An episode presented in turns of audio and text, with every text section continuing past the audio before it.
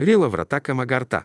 Привет към светлите умове, съвършените души, благородните сърца, към всички, които мислят, които познаваме и които ни познават в света на реалното и неизменното. Учителя, обичай и работи. Всеки да отправи ума си към Бога и да му благодари. Вие мислите все за себе си. Днес мислете за Царството Божие. Днес желая да влезете в Царството Божие. Бъдете весели. Аз казвам така. Не премахвайте усмивката. Никога не премахвайте усмивката на вашето лице. Винаги в най-тъжното си състояние все да се забелязва една усмивка, защото ако не се усмихнете, иде по-лошо. Любовта се усмихва на всички без изключение. Когато някой се усмихва, аз се радвам, защото тази усмивка е подобна на сутринния зефир на зората. Усмивката увеличава човешкия капитал. Винаги се усмихвайте, не бъдете сериозни.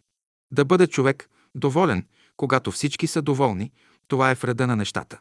Но да бъде доволен при недоволни хора, това е изкуство. Учителя. Пътят към върха, път към Бога. Докато природата не оживее за човека, той не може да разбере любовта. Да оживее природата за тебе, това значи тя да бъде за тебе жива и разумна. Навсякъде да виждаш проявата на разумното, на Бога. При сегашните земни условия човек трябва да има светлинка вътре в себе си. Вие искате да ви се открие новото знание. Но откриването върви последователно. Представете си, че вие се движите към планински връх. От този връх цялата местност ще се открие. Всяка стъпка към този връх, всяко усилие допринася за това.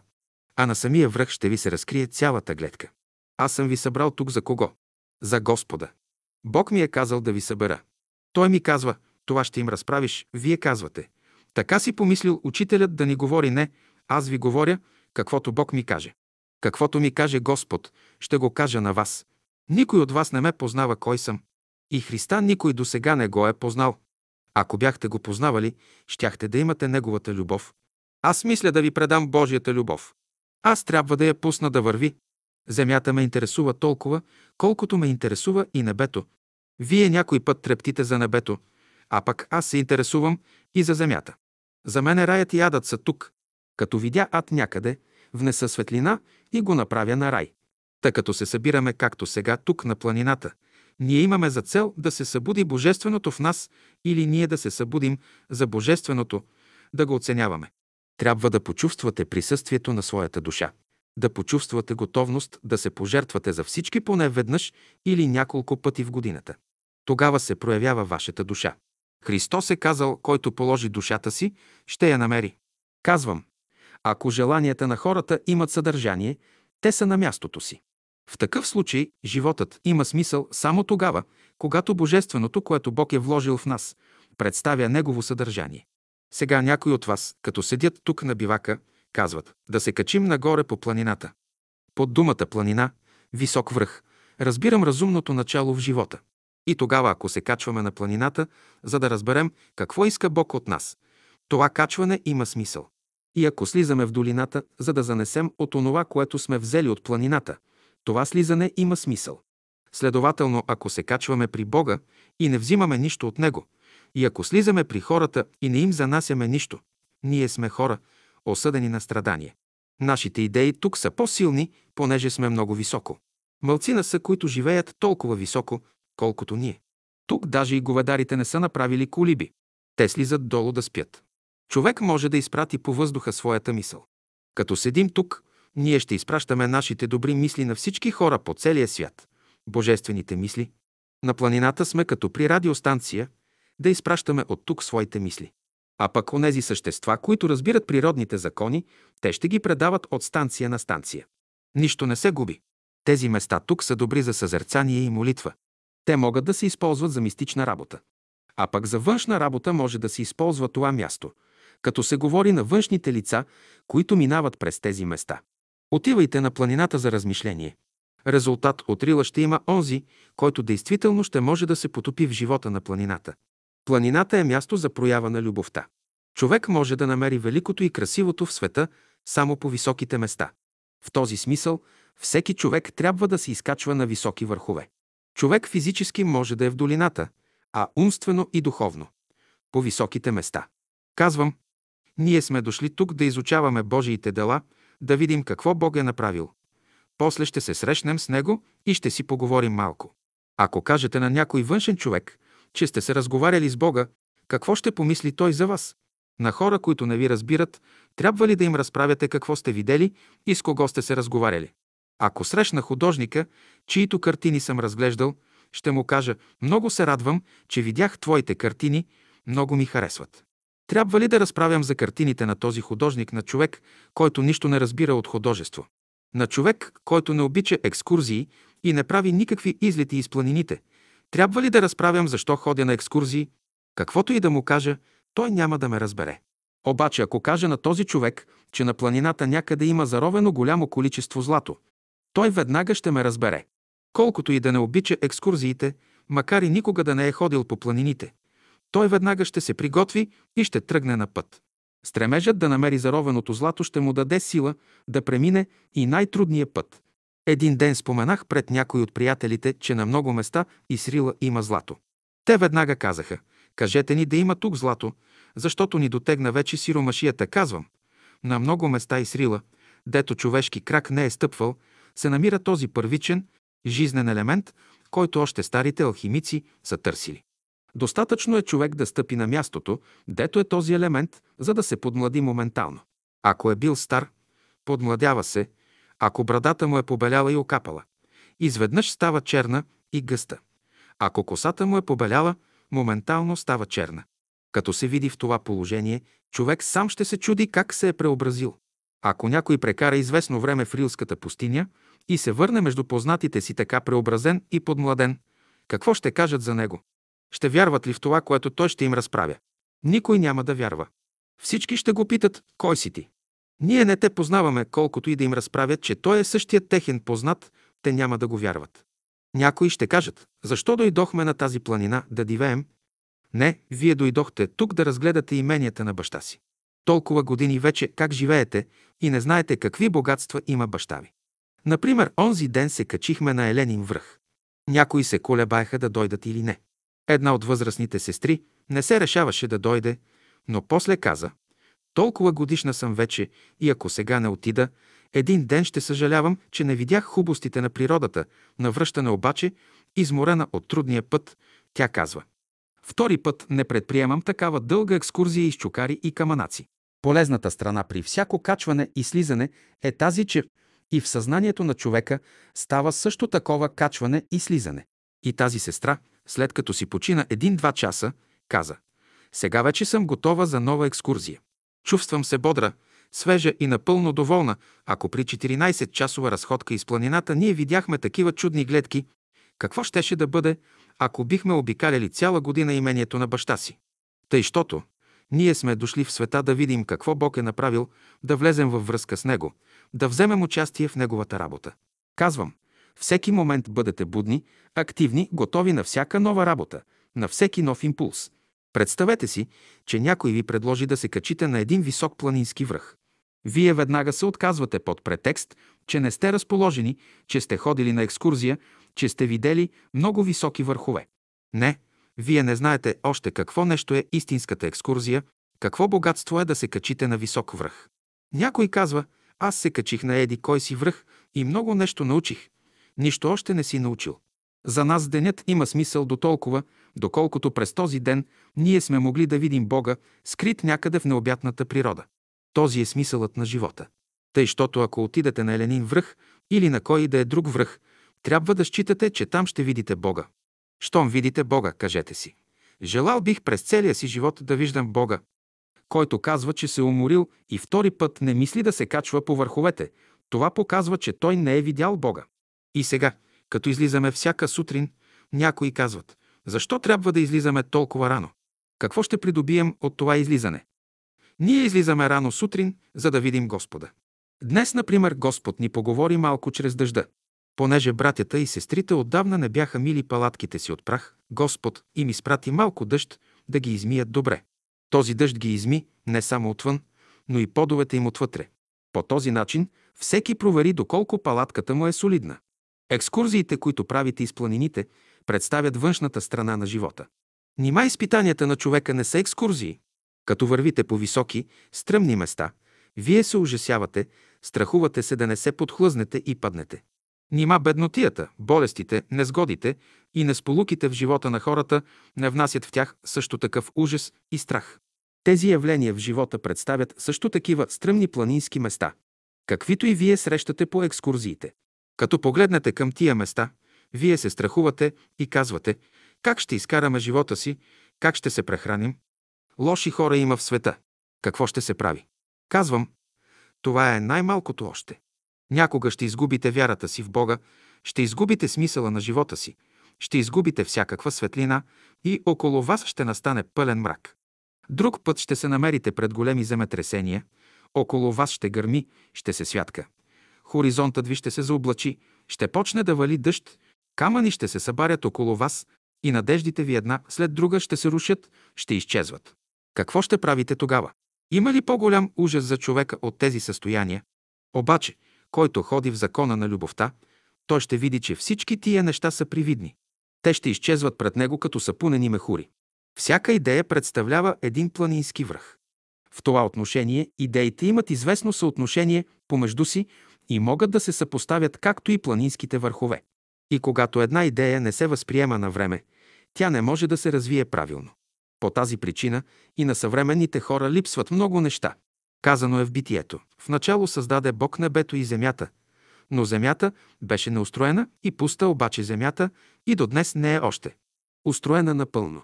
Ние виждаме, че и досега планините претърпяват известни промени. Предполага се, че докато дойде шестата раса, земята ще претърпи още ред промени, за да придобие по-стабилна и красива конфигурация. Шестата раса именно ще бъде в състояние да изпълни волята Божия. Промените, които стават сега на земята, се дължат на нейната материя, която претърпява вътрешно преустройство. Това преустройство, което става с материята на земята, се отразява и върху характера на хората.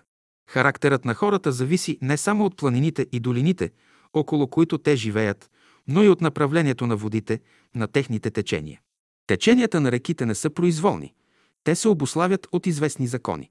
Ако течението на реката в някое село е от юг към север, то ще има едно влияние върху характера на хората. Ако течението е от север към юг, ще има друго влияние. Ако пък течението е от изток към запад или от запад към изток, ще има съвсем други влияния. Който не разбира тези закони, минава покрай някоя река, погледне я и казва: голяма е тази река. Каква е дължината, каква е посоката на теченията, това не го интересува. За онзи, който разбира, реката е една от основните черти, по която може да се познае характерът на хората около нея. Каква е посоката, по която тече река Искър? От юг към север. Какви са по характер хората, които живеят покрай Искъра? Те са студени хора, неотзивчиви, без култура. Следователно, те вървят отдолу нагоре. И затова всеки човек, който се качва нагоре, не може да носи много неща. Качването нагоре подразбира желание на човека да стигне до някой висок планински връх в материалния свят. Такова желание е стремежът на човека към богатство, да стане милионер, да бъде учен. Човек мисли, че като придобие големи богатства или много знания, ще стане щастлив. Не, материалните блага не правят човека щастлив. Животът не се заключава в материалните блага. Те са само условия, които имат смисъл и цена само тогава, когато могат да се използват за благото на човешката душа. Какво струват силата, богатствата и знанието на човека, ако той не може да ги използва за благото на своята душа? Помнете, където и да ходите, по езера, по планини или върхове, работете съзнателно, учете и прилагайте. Докато работата е приятна, тя е божествена. Щом не е приятна, щом се вкисвате, тя е човешка. Работете с приятност и радвайте се на Божието дело. Като ходите по планините, вървете бавно, спокойно, без бързане. На всеки 100 метра спирайте на малка почивка на крак, около 30 секунди. Във време на почивката ще придобивате енергия. Колкото по-високо се качвате, по-бавно ще вървите. По този начин ще се приспособите към силите на природата и ще ги използвате правилно. Иначе те ще ви противодействат. Вие ще харчите енергията си, без да се ползвате от тях. Всяка частица от планината е свързана с разумното начало, което работи по природата. Следователно, като се качвате на планинските върхове, мислете за службата, която те изпълняват в природата, за да се свържете с разумността в нея.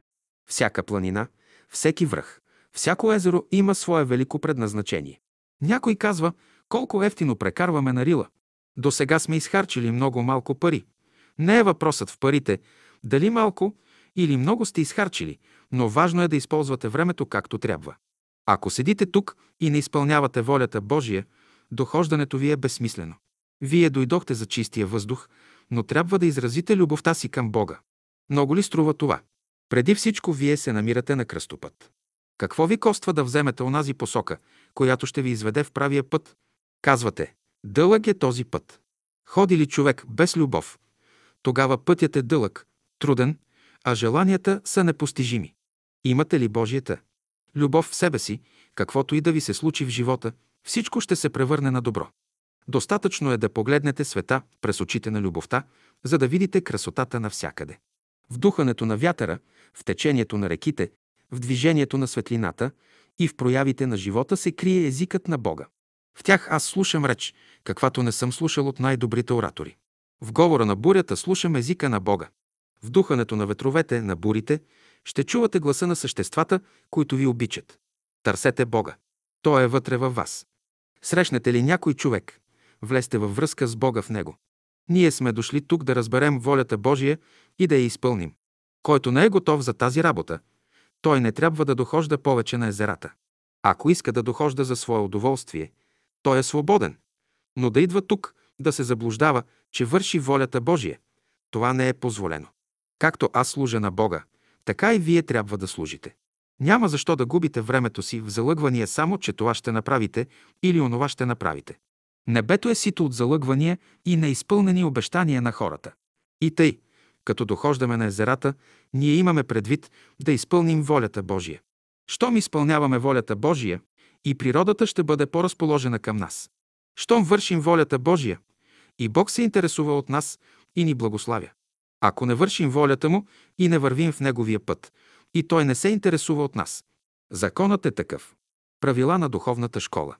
4 правила. Твърди бъдете като земята. Подвижни бъдете като водата. Бързи бъдете като въздуха. И лъчезарни бъдете като светлината. Природата представлява школа. Всяко нещо е поставено на място. Всяко нещо представлява предметно учение за човека. Природата изправя нещата. Тя е много щедра към човека. Винаги е на негово разположение. Готова е да му услужва. Желая ви да бъдете твърди и устойчиви като камъка, подвижни като водата, услужливи като въздуха и благотворителни като светлината. Желая ви да придобиете твърдостта и лъчепречупването на диаманта, подвижността и чистотата на водата от планинските извори, чистотата и свежестта на въздуха по високите места и благотворителността на светлината, която слиза от небесните пространства. Днешният ден е начало на нещо ново, предисловие на нова епоха. Да се качва човек по високи върхове, това значи да се обменя с силите на природата. Както човек отива в гостилницата да се нахрани физически, така той се качва по планините да се нахрани духовно. Освен физически, човек се обменя с енергиите на планината и духовно. Колкото по-духовен е той, колкото по-будно е съзнанието му, толкова и обмяната между него и природата е по-правилна. Както човек се свързва с природата, за да се обнови, така той трябва да се свърже и със съзнанията на възвишените същества, да се получава от тях. Щом дойде до положение да създаде правилна връзка с възвишените същества, човек знае как да се отнася и с по-долно стоящите същества от него. За такъв човек се казва, че е готов да направи път и на мравката. Като сте дошли на планината, стремете се да създадете помежду си красиви отношения. Всяка правилна или неправилна обхода се пише. Каквото правите на земята, пише се на небето. Живейте добре, за да бъде животът ви написан със светли букви на небето. Живейте добре на небето, за да бъде написано това на земята. Както се нуждаете от добри приятели на земята, също така имате нужда от добри приятели и на небето. Горко на онзи, който няма приятели на небето. Тежък е животът на земята на всеки, който няма приятели в невидимия свят. Добре е да имате приятели и на небето, и на земята, за да бъде животът ви лек и красив. Връзките между вас да бъдат божествени. Господ образува сега една божествена организация, която почива на закона на любовта. Дойде ли любовта, тя ще ни организира. Никаква връзка не може да съществува между хората, докато не се проникнат от желанието взаимно да си помагат. Като ученици на новото учение, вие трябва да зачитате и уважавате всички живи същества, да не ги обиждате. Новото учение изключва всички обиди. Бъдете слепи за погрешките на хората. Видите ли, че някой греши, благодарете, че по този начин вие се освобождавате от същата погрешка. Като сте дошли на планината, вие трябва да се сближите по душа, по дух, да не мислите, че сте чужди. Вие сте излезли от едно и също начало, но сте се пръснали по разни части на света. Днес трябва отново да се запознавате. Тук имате възможност да създадете добри отношения помежду си и взаимно да си помагате. Ако някой от вас заболее, другите трябва да му се притичат на помощ. Като помагате на другите, и на вас ще помагат. Когато сте сами, ще се научите да не очаквате външна помощ. Представете си, че ви заболи стомах или корем. Какво трябва да правите? Започнете да пеете на корема си. Можете ли да го излекувате с песен? Вие можете да се отнасяте добре с всички хора. Ако заболеят гърдите ви и ги излекувате с песен, вие ще знаете как да се отнасяте с ангелите. Ако страдате от главоболие и можете да се излекувате с песен, вие ще имате правилни отношения към Бога и ще се разговаряте с Него. За да се разговаряте с Бога, вие трябва да станете като децата. Казано е в Писанието, че ако не станете като децата, няма да влезете в Царството Божие, т.е. няма да влезете в Царството на любовта. Можем да бъдем съвършени само ако вложим любовта в ума, сърцето и волята си. Законът на съвършенството е закон на любовта. Началото на усъвършенстването – това е любовта. Тогава умът, сърцето и волята ни ще работят правилно. Трябва да любим, защото само любовта съкратява времето, спестява енергиите и произвежда най-добри резултати. Иначе ще трябват 10 прераждания, за да изправите една малка погрешка. Някой път сте много богат, имате разположение, блаженство, светлина, радост. Това са богатства. Работата е сега да запазите това разположение при всички условия на живота, да растете от богатство в богатство. Тогава сте силни. Когато получите някое благо, нишите същества гледат да ви смутят. И като се смутите, ще ви оберат. Защото ако не се смутите, не могат да ви оберат. За да бъде здрав човек, трябва да има дълбоко вътрешно разбиране на нещата. Той трябва да бъде спокоен, от нищо да не се плаши. Вие сте дошли на планината и докато се аклиматизирате, ще бъдете готови на всичко. Много от вашите стари болести ще се явят. Това да не ви смущава. В организма стават различни реакции, които при тези условия са в реда на нещата. Щом сте дошли на планината, ще гледате тук да оставите непотребното, старото, хилавото и да възприемете от нея здравото, чистото, обновяващото. И затова, като сте дошли на планината, дето Бог е определил, мнозина казват: защо ли дойдохме тук да дивеем?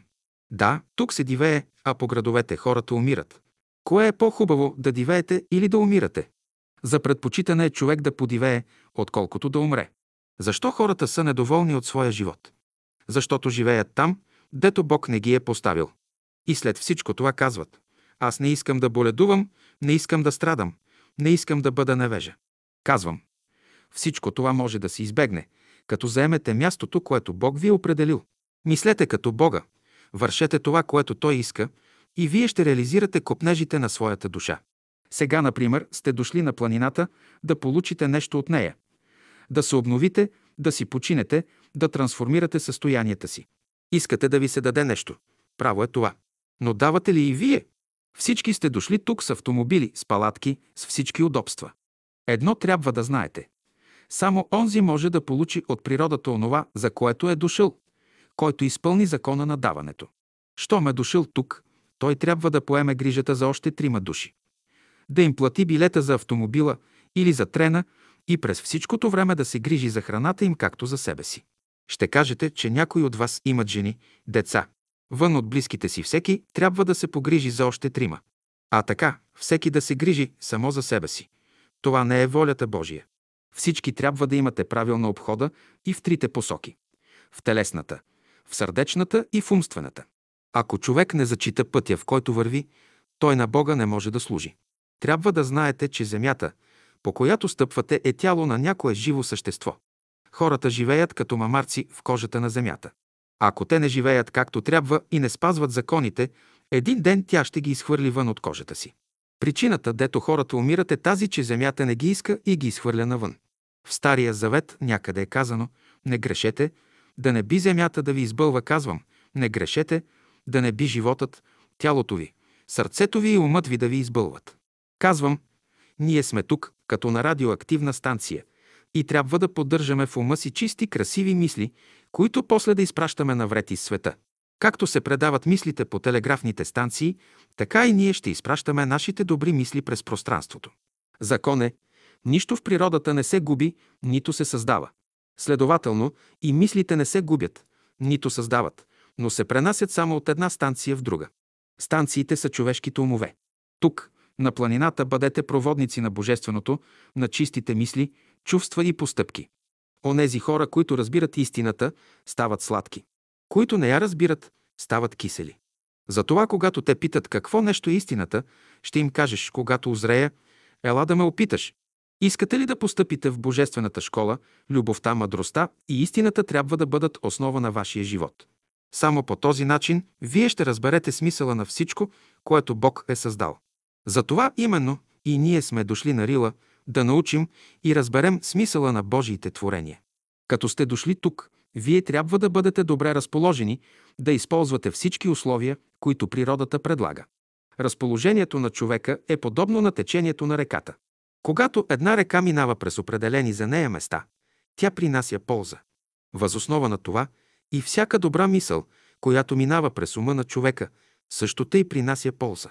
Ние се намираме при една благоприятна обстановка, при чист въздух, на голяма височина, отдето слизат идеи, които само тук можем да възприемем. Влезе ли ученикът в клас, там ще възприеме нови мисли, чувства и постъпки. Извън класа ученикът възприема особен род материя, различна от тази, която той възприема в клас. Защо? Защото материята има различни свойства, различни вибрации, по-груби и по-фини. Колкото по-високо е издигнат човек, толкова по-фина материя може да възприема. От материята, която човек възприема, зависи неговото състояние и разположение. Ако това може да се каже за физическата материя, колко повече може да се каже за духовната. Вчера някои сестри са били на един връх и се изгубили в мъглата. Като се помолили, веднага се дигнала мъглата. Човек всякога трябва да отправи ума си към Бога. Това е тайната. Другото положение е, трябва да изучавате природата. Ти трябва да се запознаеш с едно видно лице и като имаш неговото благоволение, може да ти позволи да влезеш в неговото имение и да го изучаваш. Ти не можеш да влезеш там като неканен гост. Законът е същият и за вас. Сега благодарете, че ви е позволено да дойдете тук. Набирайте енергия тук, колкото се може повече за през годината.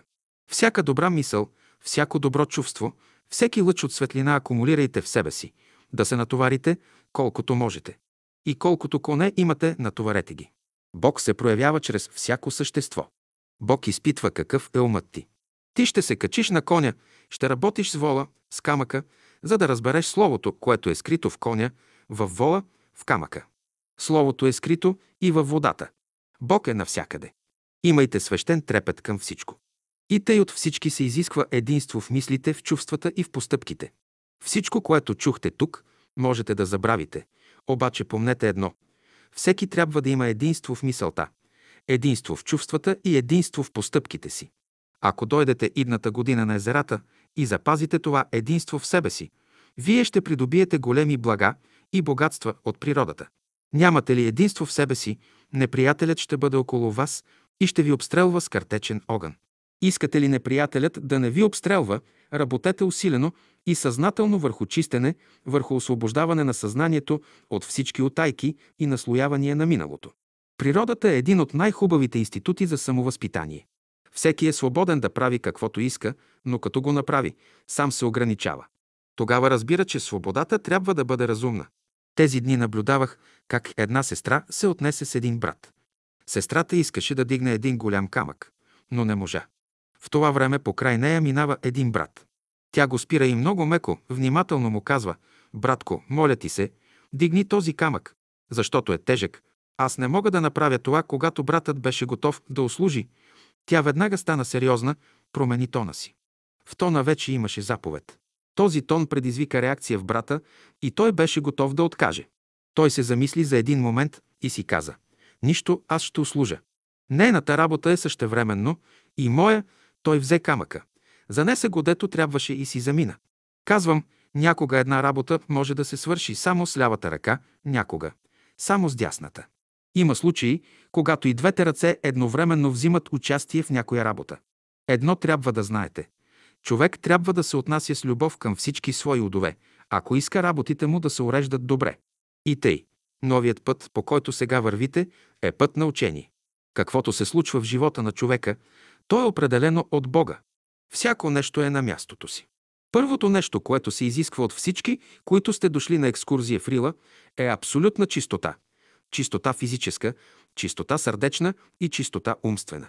Това значи, всяка мисъл, всяко желание и всяка постъпка трябва да се анализират, да се види кои от тях са животински, кои човешки и кои божествени. След това човек трябва да ги отдели едни от други, както се отделят металите от примесите или от елементите, с които са съединени. И най-после, след като е отделил и класифицирал желанията според техните места, да вземе от тях само божествените. Има желания, които не са потребни за човека. Тях той ще остави на страна. Има желания, които му са необходими. Тях той ще употреби като градиво при строежа на божественото здание. Второ необходимо нещо за всинца ви е да ставате рано, да не се обленявате. Щом сте дошли тук, всички ще пеете заедно, ще работите заедно, ще се молите заедно и така нататък. Не мислете, че като се уедините, много работа ще свършите. Човек може да бъде уединен и всред обществото. Уединението не е външен процес.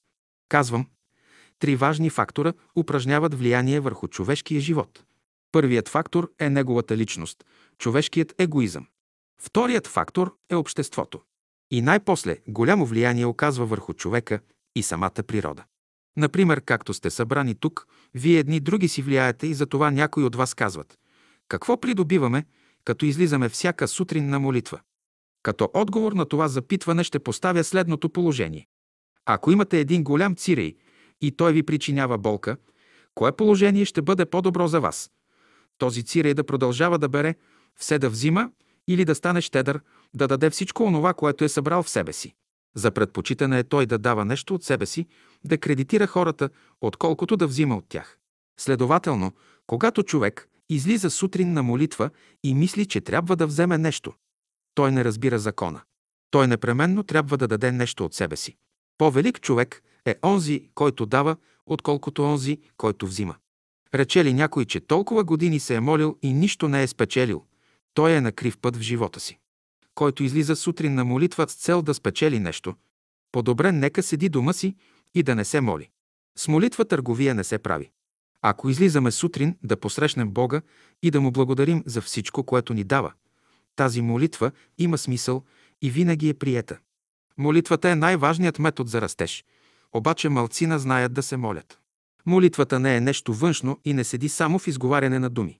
Тя е нещо дълбоко, вътрешно. Истинският начин на молитвата е достъпен за малцина, но той дава големи резултати. Работата върху себе си, върху своето усъвършенстване, непременно трябва да бъде подкрепена с молитва. Молитвата е единственият път, по който можем да работим за нашето повдигане. Чрез молитвата ние се свързваме с тези същества, които ни помагат. Без тях нищо не можем да направим. При молитвата идва тази светлина, която ни помага да схванем нещата. Тогава се уяснява нашата задача. При съзерцанието мисълта ни да бъде насочена към Бога, ангелите, звездите, слънцето. Щом мислите за Бога и възвишените същества, свързвате се с тях и приемате техните мисли и чувства. Сутрин не закъснявайте. Отивайте горе на молитвения връх и се молете. Учете се да се молите. Молете се върху най-важното. Размишлението да бъде за най-важното, за насъщното през деня, от което зависи вашето бъдеще. Важно е да знаете какво да искате от Бога. Най-разумно е да искаме да се научим да вършим волята Божия. Като сме дошли на планината, ние ставаме рано да се помолим и благодарим на Бога за всички блага.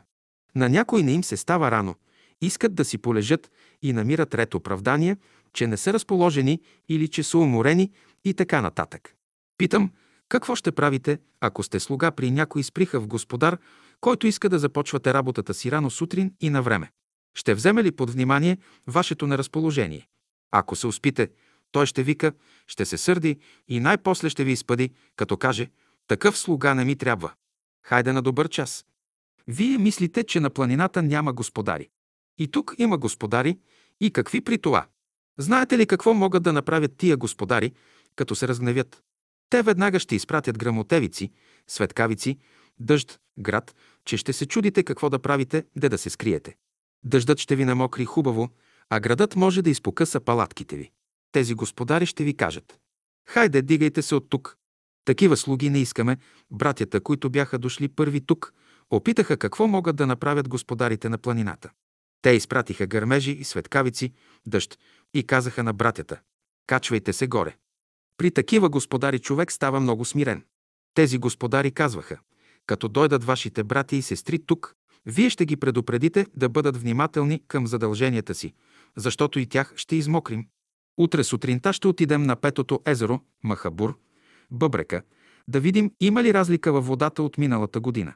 Сутрин в 4 часа всички трябва да сте на крак. Турете на страна всички украшения, всички накити. Под думата на накити аз разбирам недъзите в човека. Болите крак, кажи си: този накит не ми трябва. Болите ухо, кажи си: този накит не ми трябва. Имаш някакво неразположение, кажи си: този накит не ми трябва. Оставете всички накити вкъщи и излезте вън, на чист въздух, без всякакви накити. Не мога да мисля. Остави и този накит на страна. Като се освобождавате постепенно от накитите си, вие ги хвърляйте на страна от вас и останете само с божественото, което ви следва навсякъде. Щом сте неразположени, вие чакате да дойдат слугите да подобрят състоянието ви, но докато дойдат те, целият ден ще отиде.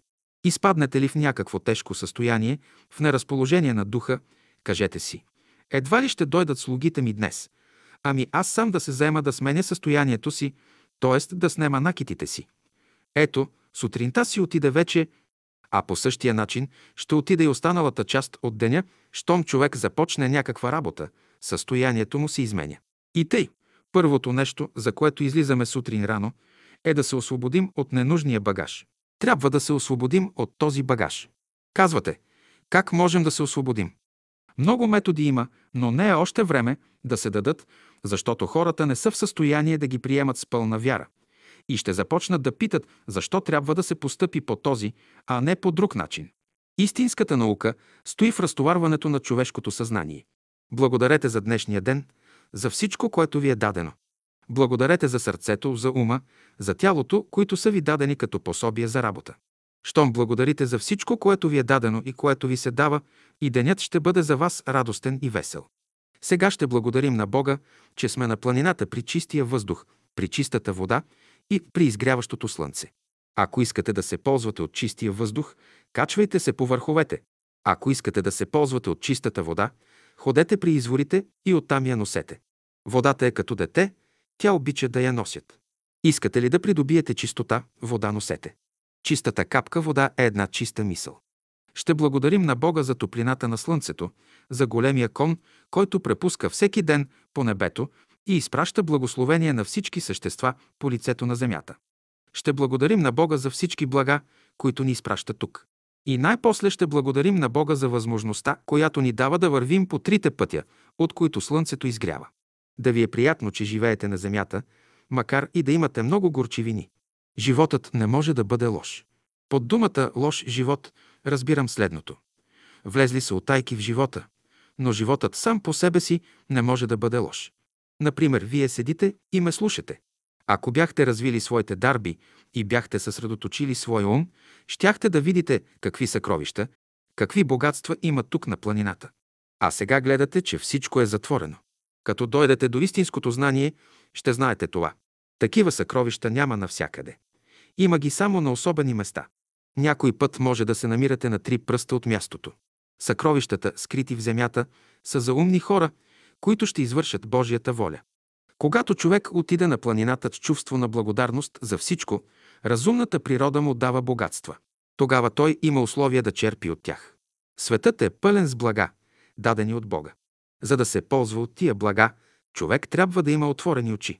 Тази година ви се дават условия да се ползвате от великите Божии блага. За да не изгубите условията, вие трябва да избягвате услугите на чуждите коне. Всеки човек има кон, на който може да разчита. Следователно, дали слизате от планината или се качвате, разчитайте на себе си. Конят представя човешки ум. Разчитайте на своя ум, а не на чуждите умове. Като слуша първо своя ум, а после ума на другите, човек дохожда до заключение, че това, което сам направи, е по-добро от това, което другите могат да му направят. Човек прави ред погрешки и страда, но не може да си обясни защо страда. Вървиш по пътя, захласнеш се някъде, търкулиш се на земята, удариш ръката си, а после питаш: защо паднах? Ти падна, защото изгуби равновесие. Изгубването на равновесие в планината има своите дълбоки причини. Като не можеш да си дадеш отчет защо си паднал, ти казваш: спънах се в един камък и паднах. Не е така, не е тази причината за падането. Ти можа и на полето да паднеш, както и на планината, без да се спънеш в някой камък. На равни места хората не падат ли? И на равни места падат. При това всички хора падат. Съдиите, например, не падат ли? Падат. Търговците не падат ли? Падат. Учените, философите, поетите, музикантите не падат ли? И те падат. Следователно, който не може да се качва по планините и не може добре да ходи по тях, той и на равните места не може да върви добре и ще пада. Обаче онзи, който има здрави крака за планините, той и на равните места ще върви добре, без да пада. Значи планината е пробен камък за човека. Какво представя планината и какво долината? Всяко високо място, от което човек може да падне, е планина. Всяко дълбоко място, в което човек може да се удави, е долина. Тъй, щото когато хората падат, това показва, че те са на планински места. Когато се давят, това показва, че те са в долини.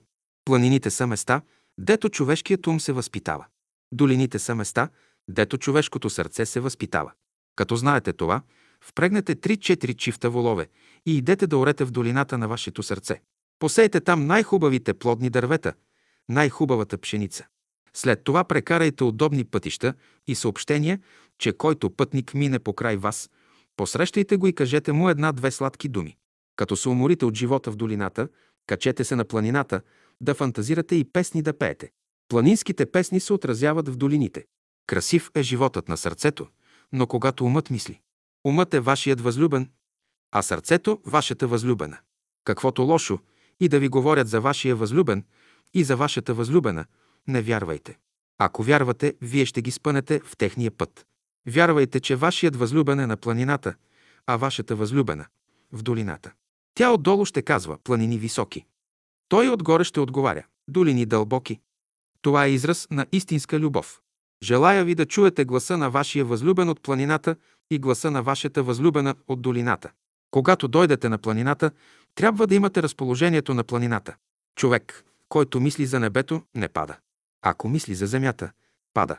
Когато се качвате на един връх, отдолу догоре трябва да се молите на Бога. И като слизате, пак трябва да се молите. Някой е паднал. Аз зная. Той е прегрешил, не се е молил. Някой казва: защо стана така? Защото не се е молил. Когато на планината няма хармония между хората, времето се разваля. Бомбите, които пускат хората в пространството, развалят времето. На планината трябва да имате чисти мисли. Щом нямате чисти мисли, ще има буря, ветрове, грамотевици, ще стане цяла революция, ще се промени времето. Ако вие обикнете времето, и то ще ви обикне. Не трябва да се страхувате от него. Помнете едно нещо. Планината, високото място, не търпи лоши мисли и желания. Планинските места са крайно опасни. Тук атмосферата е толкова чувствителна, че ако направите нещо отрицателно, ще пострадате.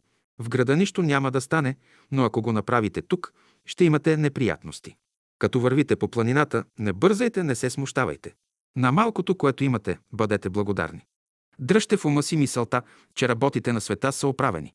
Понеже и вие сте част от космоса, то и вашите работи са оправени. Като благодарите на планината, тя дава. Ако не благодарите, всичко е заключено. Щом благодарите, отварят ви и ви говорят. Тогава планината ви дава ценни богатства от своята съкровищница. Когато човек е благодарен, има условия да черпи от нея. Той е в състояние на възприемчивост. Сега вие сте дошли на планината. Каква е вашата идея за планината? Планината е голям аристократ. Ако не спазвате нейните правила, тя казва на своите служители да ви изпратят отдето сте дошли. Вие се качвате на някой камък и си давате мнението, че този камък не е на мястото си. Вие не знаете защо е създадена тази планина. Ако измените плоскостите на планините, ще измените целия бит на българите. Всяка една плоскост, Всяко едно сечение тук има отражение върху съзнанието на хората. Някой камък искате да го търкаляте. Спрете се и вижте в себе си дали трябва да го търкаляте или не. Ако го търколите, когато не трябва, ще ви сполети нещо лошо. Аз не искам сега да вземете буквата на нещата.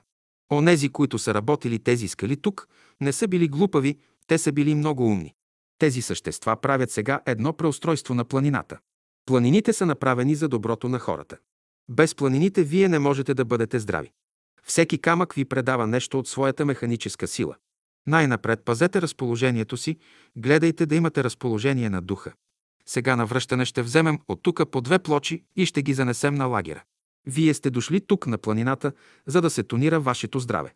Човек, като помага на другите, помага и на себе си. Като прави добро, помага на себе си. Желая да се подмладите всички. Умни бъдете, добри бъдете и силни бъдете. Този хубав ден, единствен в живота ви, трябва да носите навсякъде. Дали ще отидете в София или в друг град, дали ще отидете в България или в друга държава, носете този ден със себе си. Ако не можете да го носите навсякъде със себе си, все едно, че не сте дохождали на Рила. Не е достатъчно да занесете този ден в София, но София трябва да живее в този ден. Не е достатъчно да занесете този ден навсякъде в света, но целият свят трябва да живее в този ден. Едно трябва да знаете.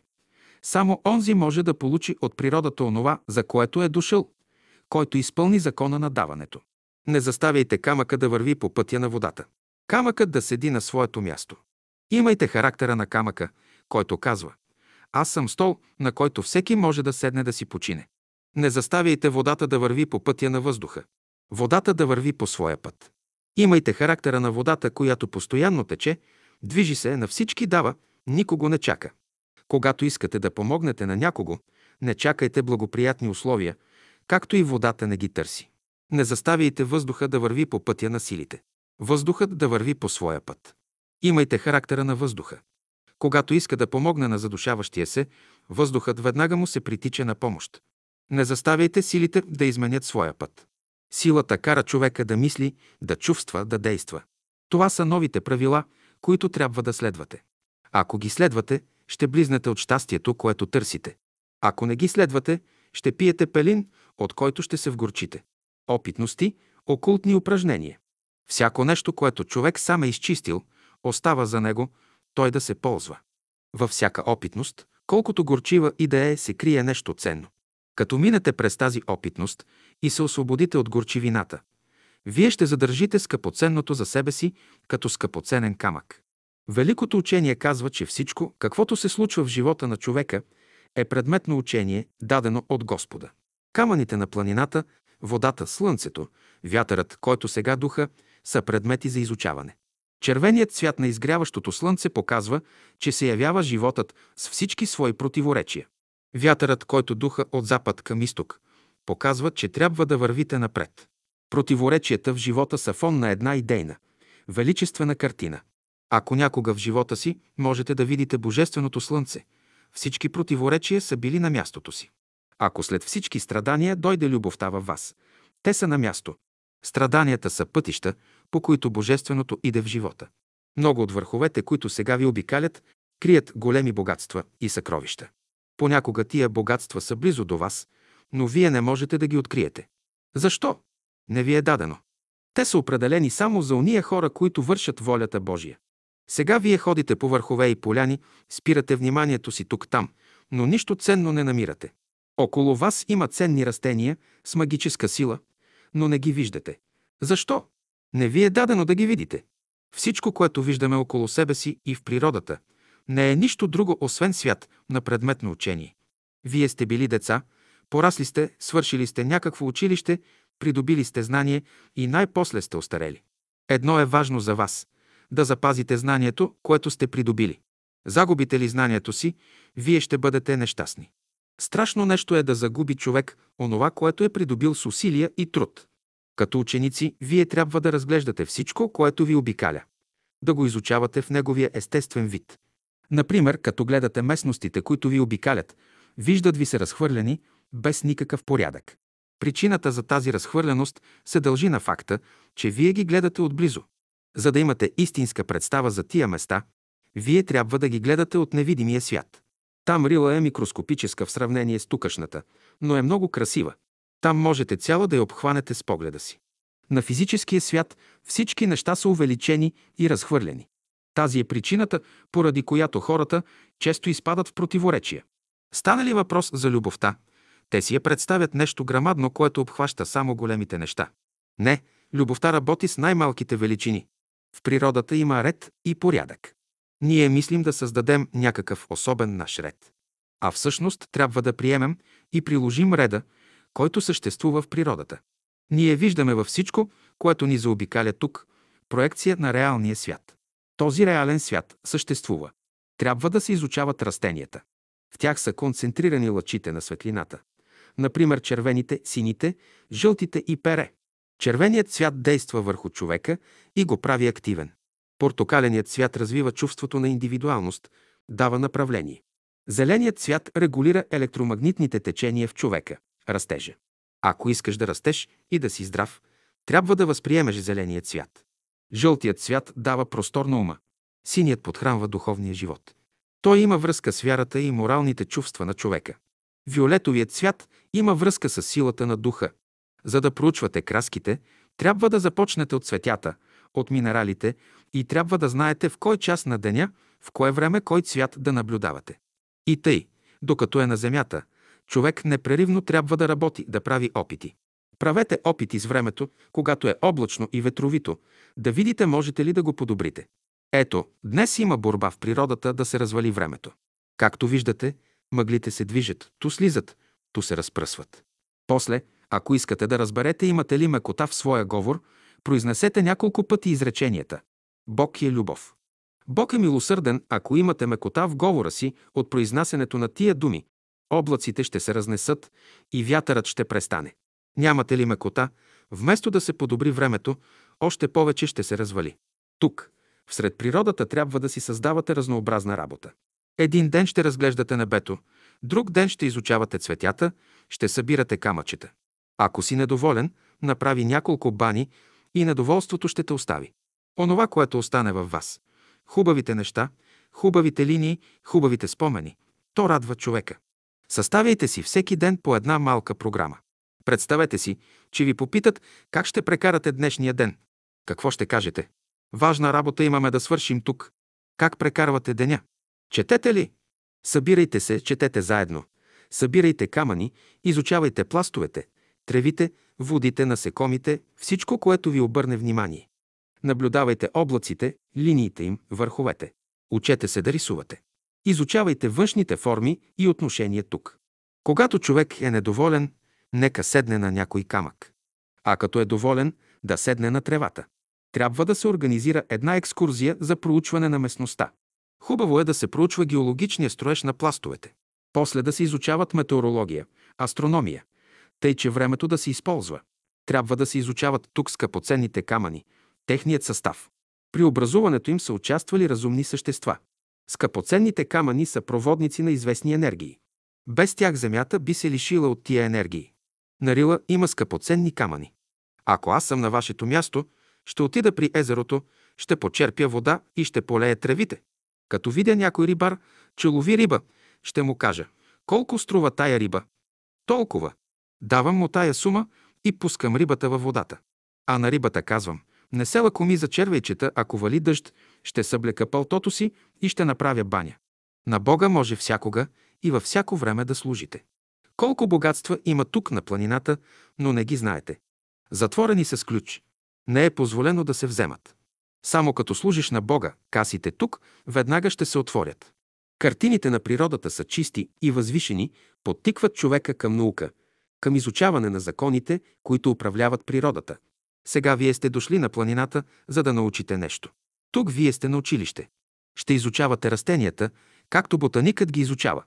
Ще ги изучавате както лекаря, за да научите какви лечебни свойства се крият в тях. Ще изучавате минералите, както минералогът ги изучава. Ако не можете да изучите външния свят, как ще изучите вътрешния? Смисълът на живота не е в уединението. Бог е създал хората да работят заедно. Всяка душа е излязла от Бога. Привилегия е да общуваш с един човек, с една мушичка, с едно живо същество. Привилегия е да общуваш с тях, понеже са създадени от Бога. Като минаваш и навсякъде виждаш работите на Бога, ще добиеш висше образование. Всеки ден записвайте новите мисли и чувства, които ви идват отгоре от Бога. Същевременно записвайте деня, часа, какво е било времето, небето, дали е имало вятър и пере. Задръжте в себе си впечатленията, които приемате на планината. Правете дихателни упражнения 3 пъти на ден – сутрин, на обед и вечер. Може да се влезе във връзка с вътрешния живот на растенията. Ще отидете при растенията с благоговение и ще мислите най-първо за Бога. След това ще разгледате растението, ще мислите за онези сили, които се проявяват чрез него. Ще мислите за съществата, които са изработили тези форми, и ще пожелаете те да ви говорят и да ви кажат нещо за това цвете, за неговото значение, за скритите сили, които има в него, за лечебните му свойства и всичко, каквото те намират за необходимо. И тези същества ще ви проговорят отвътре и ще ви кажат нещо за това цвете. Така ще влезете във връзка с вътрешния живот на цветята и на другите растения. Вие сте дошли на планината да научите великите Божии закони. Много неща са научили хората, но още много има да учат. От хиляди години насам човек диша въздух, но днешният въздух ще внесе в него нещо ново. Вие не знаете още какво нещо е дишането. Миналите вдишки са дали своето, а сегашните вдишки ще внесат в човека това, което днес му се дава. Не само вдишките, но и всяка днешна мисъл, всяко днешно чувство трябва да внесат в човека нещо ново, което още сега да се приложи. Това, което днес разберете и приложите, е божествено. Всички останали неща са спомагателни. Като се качвате и слизате всеки ден по върховете, вие трябва да възприемате по една нова мисъл, върху която да работите през деня. Например, вземете мисълта. Слабите трябва да се насърчават, това е в реда на нещата. Питам, ако силните се насърчават, на място ли е това? Същият закон се отнася и до самия човек. Слабия в себе си насърчавай, а силния възпитавай. Когато се намерите пред голяма мъчнотия, свържете се мислено с добрите хора по целия свят. Тогава работата, която искате, ще извършите по-лесно. Когато се намерите в затруднение, мислете за добрите и умни хора. Това е едно практическо правило. Упражнение. Поне 1 час на ден гледайте на хората, като че вие живеете в тях, като че техните страдания и радости са ваши. И после оставете пак да текат мислите ви, както искате. Чрез подобно упражнение всеки ден човек се сближава с другите, обединява се с тях, започва да чувства единството на цялото битие, а това води към любовта. Всеки човек има една неизменна божествена черта. За нея го обикни. Когато срещнете някого, напълнете душата му с любов, духът му с красота и радост, да се зарадва той, че сте го срещнали. Видиш една пеперутка, кажи: Господи, благослови я. Видиш едно дръвче, кажи: благослови го и ако има нужда, полей го. Видиш един извор, кажи: благослови го, ако има нужда, очисти го. Бъдете като едно цвете, което издава благоухание. Бъдете като слънцето, което раздава на всички своята светлина и топлина. Наблюдавайте какво действие има вашата любов. Ако обичате някого и той става добър, любовта ви е божествена. Ако не става добър, любовта ви е човешка. Божествената любов прави човека здрав, силен и добър. Дъждът днес показва, че всички добри работи, които посеете, ще бъдат полети, за да израснат и плод да дадат. Доброто, което посеете в себе си, ще израсте. Днешният дъжд е велико благословение за вас. Бог казва, че всичко, което сте пожелали от хиляди години насам, ще бъде благословено, при условие да следвате Божиите пътища. Не се страхувайте от дъжда. През пролетта и през лятото, когато вали дъжд, излизайте вън да ви намокри добре. Ако сте на пътя някъде, свалете шапката си, нека да се намокри главата ви добре. Този дъжд е благословение за човека. Щом ви вали дъжд, благодарете, че сте се окъпали, че сте направили една електрична баня. Желая ви вашите мисли, чувства и постъпки да се окъпят. Дъждът, който иде отгоре, е разумен. Той носи в себе си мощни сили. Растения, животни и хора, които са окъпани от този дъжд, се благославят.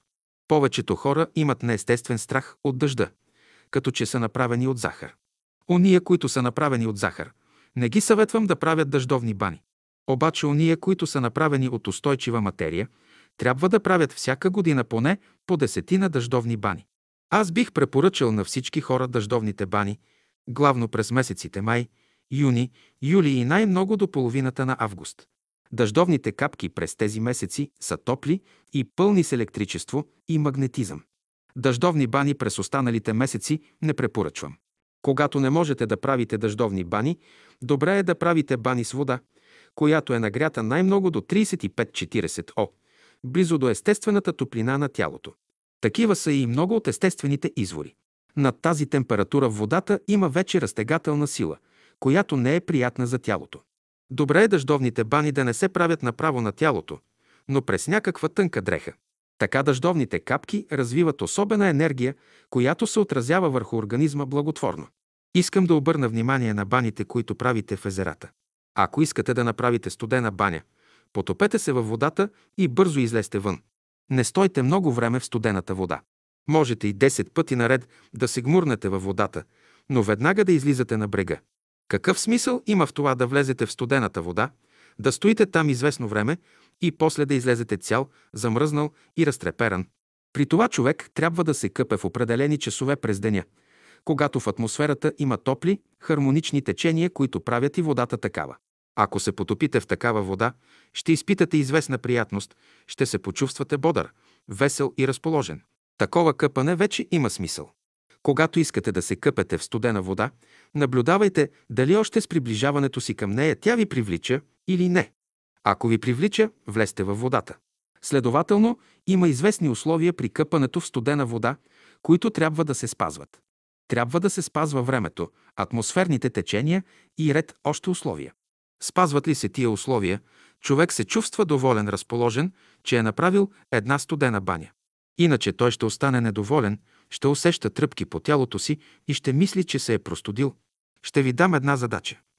Всеки от вас да се окъпе с топла вода, като вземе вода от чешмичката.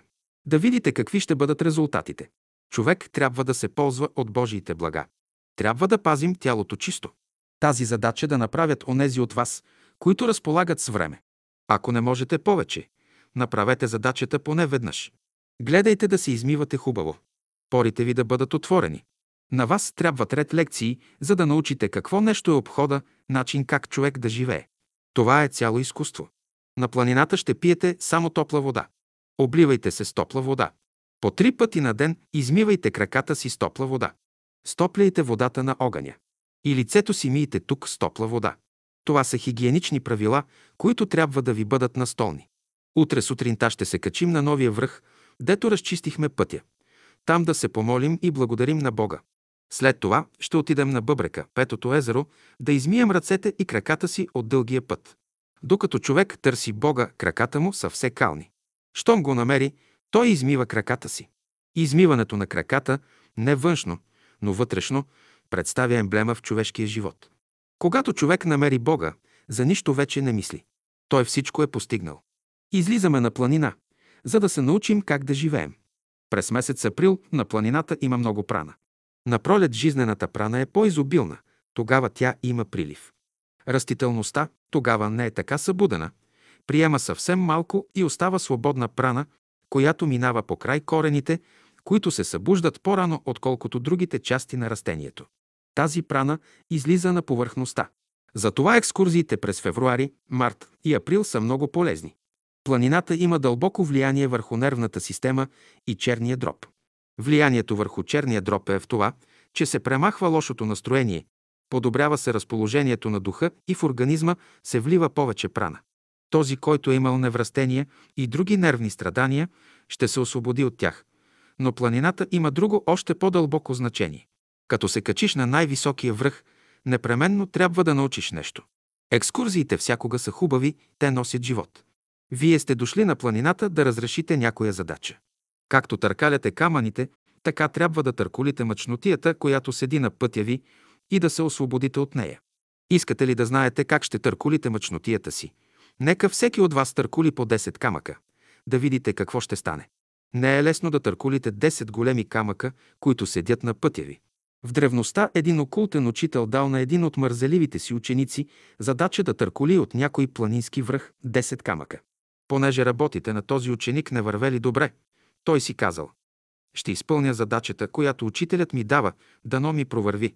Той се качил на един планински връх и започнал да търкаля камъни. В това време именно един богат човек се качвал на същия връх. За да не падне някой камък върху него и да го удари, той погледнал към младото момче и му казал: «Момче, не търкаляй камъните. Почакай да стигна до върха и после продължи работата си». Момчето послушало богаташа и престанало да търкаля камъни. Щом богатият стигнал на върха, младото момче продължило работата си. След това богаташът му казал: «Виждам, че си бедно момче и понеже ме послуша, поемам издръжката ти през целия ти живот». Какво показва това? Че зад всяко противоречие се крие някакво благо. В голямо противоречие изпаднал ученикът, когато учителят му дал задачата да търколи 10 камъка, но той я изпълнил добре. Следователно, който изпълнява Божия закон на време и на място, той осмисля живота си. Всичко в природата е на място. Цветята, изворите, камъните представят писма, по които всеки може да чете. Ако разбирате написаното по тях, вие ще създадете цяла поема. Който разбира музиката в нейните естествени прояви, от търкалянето на камъните, той може да създаде цяла симфония. Вчера наблюдавах как двама братя се бяха заели с един опит, не по силите им. Те видели, че един голям камък, тежък около 7-8 хиляди килограма, стои точно на пътя, дето се правят гимнастическите упражнения, и решили да го махнат от мястото му, да не пречи. Питам ги какво мислят да правят с този камък. Те казаха, че искат да го дигнат от мястото му и да го хвърлят в езерото. Като видях колко е голям камъкът, разбрах, че сами нищо не могат да направят, но премълчах, не исках да ги обесърчавам. Те започнаха работата, но нищо не можаха да направят. Като ги видяха другите братя, веднага им се притекоха на помощ. Събраха се около 20 души и започнаха да работят. Поставиха лостове, дигаха, слагаха и след 4-часова упорита работа те можаха да преместят камъка само на 1 метър от мястото му. Какво придобиха с този метър? Нищо особено. И без този метър място можа да мине. При това този камък можеше да затисне някого, да причини голямо нещастие. Но всички искаха да преместят камъка. От този пример можем да извадим заключението. Срещнете ли на пътя на вашия индивидуален, семеен или обществен живот големи камъни, не по силата ви, не се стремете да ги дигате. Правете опити да дигате малки камъни, тежки по 10-20 кг най-много. Навсякъде тук нареждайте с камъни разни фигури, думи и изречения. Това ще ви ползва. Това ще ползва и човечеството, понеже идеите, вложени в фигурите и думите, ще работят като живи сили във вас. Ще отидат да работят и в света. Всеки един от вас може да направи това, като отиде някъде. Да нареди от камъни една разумна фигура. Направете от камъни колело, окръжност и си идете. Има смисъл в това. Може да наредите от камъни един триъгълник, 2 успоредни линии, да наредите с камъни буквата Л или думата любов. И после други ще прочетат тези думи. Вие като нареждате така камъни, за 2 часа ще си починете, а същевременно в себе си ще произведете промяна. Въздействайте си възпитателно по този начин. Във всяко камъче, което е захвърлено някъде, има желание да се мръдне. И като го поместите, той изпитва голяма радост. Камъкът сам не може да се мръдне. Като го поклати вятърът или го бутне някой човек, той се радва. Големите камъни не трябва да се бутат, защото има камъни, които са поставени от природата. Те са пунктове. Някои същества преди време са ги поставили. Къртенето на камъни с динамит е позволено. Има места, които се съграждат, има места, които се рушат. Хората не знаят, че може да се направи услуга на някое камъче. Нека всички места наоколо в тези планини да бъдат пълни с разни фигури и изречения, образувани от нареждане на камъните. Някой човек иска да ти говори. Ти казваш: не искам да го слушам. Какво може да ми каже той? Не, и слушай го, и ако този човек продължи дълго време да ти говори, пак го слушай, той изпитва твоето търпение.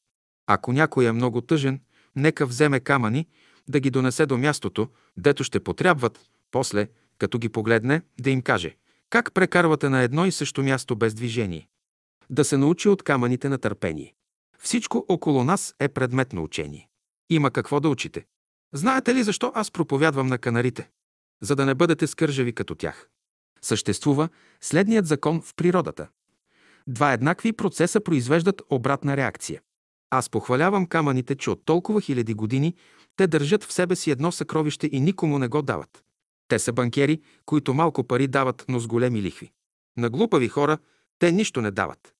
Когато учени хора работят при канарите и хлопат около 10 години усърдно над тях, най-после канарите казват: «Виж, на учени хора можем да дадем нещо». Канарите имат една добра страна. Своето никому не дават, а чуждото, което са взели, дават. Слънчевата топлина, която са погълнали през деня, те я дават, всеки може да се ползва от нея. Ето защо иска ли човек да приеме слънчева енергия от камъните, нека седне върху тях да почива. Обаче това трябва да става около обед, а не сутрин или вечер. Който иска да възприеме слънчева топлина от камъните, нека отиде по обед и седне върху тях да се разговаря. Той ще им даде огощение, но и те ще му дадат огощение. Значи гишето на камъните е отворено само от 10 часа преди обяд до 2 часа след обяд. Всяко друго време те взимат. Щом слънцето залезе, те дават всичко, което са приели от него, а запазват своето, което обаче по никой начин не дават никому. Сега вие сте дошли на планината да се учите. Това, което научите на планината, другаде не можете да го научите. Ако ви накарат да носите 40-50 кг камъни на гърба си, вие ще се вкиснете. Вкисването е резултат на недоволството. Това вкисване се предизвиква от камъните. Значи камъните са кисели. За да се справя с тях, човек трябва да бъде силен, мъжествен. Недоволството е храна за възрастните. Когато човек е недоволен, това показва, че е натоварен с много камъни. За да се справи с недоволството си, той трябва да свали от гърба си част от тия камъни и да остави само толкова, колкото му е приятно да носи. Докато хората не дойдат в пълно съгласие с природата, последната всякога ще разваля плановете им. Например, направете следния опит. Наредете камъните на някой връх по ваше разбиране и вижте как ще ги намерите следната година. До година, като дойдете на този връх, ще видите, че природата е разместила камъните, наредила ги е по свой начин. Както и колкото пъти да нареждате камъните на планината, природата все ще ги размества. Тя ще покаже на хората, които не разбират законите, че техният ред и порядък всякога ще бъде нарушен. Ако става въпрос за ред и порядък, ние можем да го намерим само в живата, разумна природа. Вън от природата навсякъде владее пълен безпорядък. Като разглеждате белите камъни на планината, ще знаете, че те ви учат на безкористие. Светът ще се оправи, когато хората станат напълно безкорисни. Черните камъни говорят за голямото користолюбие на хората. Писанието казва, че човек трябва да се научи да дава. Като се научи да дава, и на него ще дават. Ако взима само, и от него ще взимат. Даването и взимането са два велики процеса в живота. До сега хората са взимали повече, но от сега нататък трябва да се научат да дават. Когато сте на планината и я обичате, тя е много чувствителна към вас. Радва се и отзивчива на вашата обич. Вие отивате на планина, за да научите великите Божии закони. Планината е място за проява на любовта. За онзи, който разбира, планината има всички блага в себе си. В бъдеще храненето няма да бъде тук, а на планината, където ще се отива с аероплан. И гимнастическите упражнения няма да ги правите на полето, а ще прелитате до планината. Щом се свършите, ще се връщате пак на работа. Всяка сутрин, през всички годишни времена, правете 6 гимнастически упражнения. Те действат много добре върху мозъка, симпатичната нервна система и дихателната система. Ако някой иска да отиде поне за няколко дена на планината, той трябва да се присъедини към група. Когато хората отиват групово на планината, всеки носи по нещо със себе си и по този начин задоволяват нуждите си. Колко може да носи един човек? Ето защо ние дохождаме до закона за цялото и за неговите части, според който всеки човек има право да живее за себе си, ако едновременно живее и за цялото, т.е. за колективното съзнание. Като ученици, вие трябва да учите, да работите съзнателно, за да се ползвате от силите, които се крият в живата природа. Например, в пръстите на ръцете ви се крият ред енергии, които можете да използвате на време. Ако ви липсва благородство, погладете показалеца си, да се свържете с енергиите, които текат през него. Чрез този пръст вие ще възприемете енергии, които идат от Юпитер. Ако ви липсва справедливост, свържете се с енергиите на средния пръст. Ако не сте разположени, погладете малко безименния си пръст. Няма да мине много време и вие ще усетите, че ставате весел, разположен по дух. Достатъчно е да сложите няколко пъти средния си пръст, добре измит, в чиста вода, за да приеме водата енергиите, които изтичат от него. Ако изпиете тази вода, разположението ви ще се подигне. Това са особен род лекарства, които се крият в самия човек. Ще ви дам две упражнения. Наблюдавайте през деня синия цвят на небето. Когато наблюдавате синия цвят на небето, трябва да мислите, че всичко в света има свой смисъл. Чрез това упражнение можем да станем по-възприемчиви за мислите, които идат от слънцето, за разумните влияния, които идат оттам. През време на това упражнение, като направите връзка с синия цвят, вашето състояние ще се измени.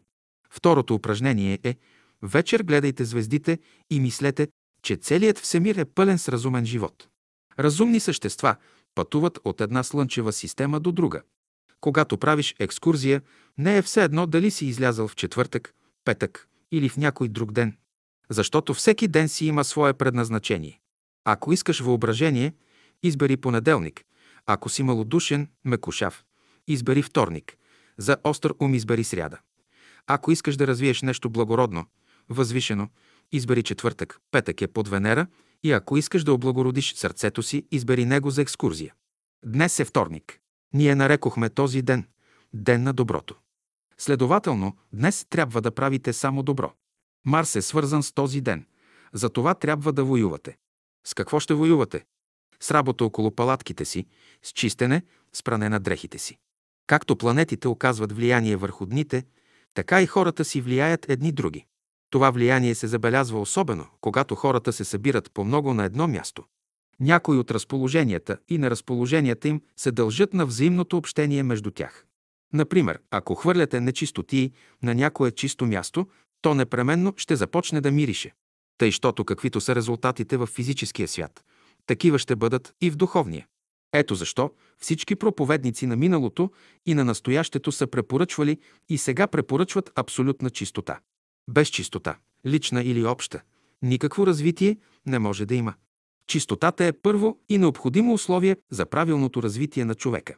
Днес е сряда, ден, в който не се сяда. Ако човек седи, ако не ходи и не се движи, той ще пострада. Срядата някои я наричат рада, което означава възприемане, работене. Следователно, сряда е ден на мисъл, на работа, на учене. Който не разбира това, за него срядата е ден на почивка. Кога почива човек? Когато е ходил да воюва. Във вторник човек воюва, а в сряда почива, лекува раните си. Не, това не е сряда.